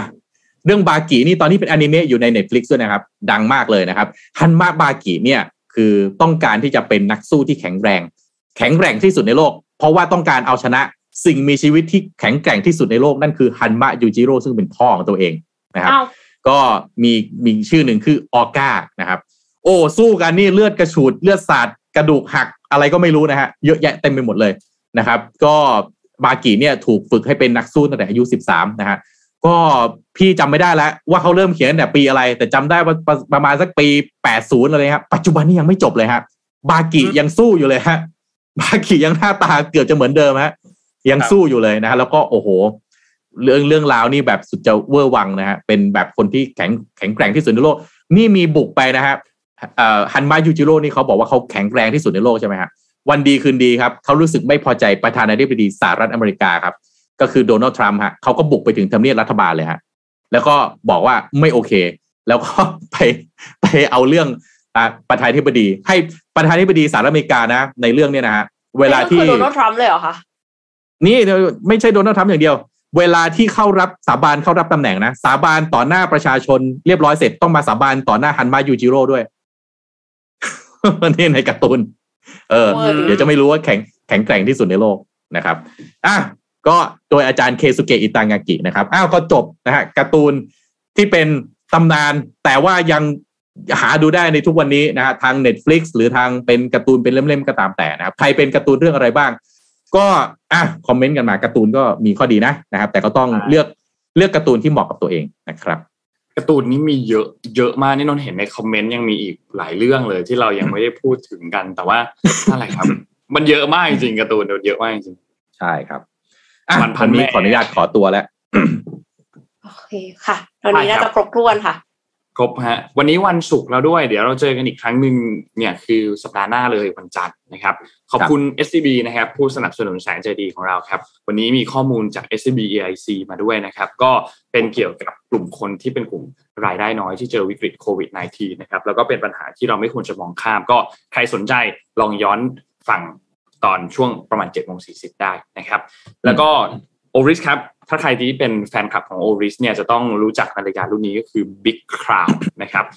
ความโดดเด่นของรุ่นนี้เนี่ยคือเม็ดมะยมครับที่มีขนาดใหญ่มากนะครับแล้วก็เป็นรุ่นที่เป็น iconic collection ของ Oris เลยนะครับนอกจากนี้เนี่ยเขามีการจัด top seller เป็น top threeนะครับก็ กลุ่มนี้เป็นกลุ่มของ Pointer Date นะครับมามาให้ชมกันด้วยนะครับ อันดับหนึ่งด้านด้านซ้ายสุดเนี่ยนะครับก็คือรุ่น Big Crown Pointer Date 80 Anniversary Edition นะครับเป็นตัวเรือนบรอนซ์แล้วก็มีหน้าปัดเป็นสีเขียวนะครับ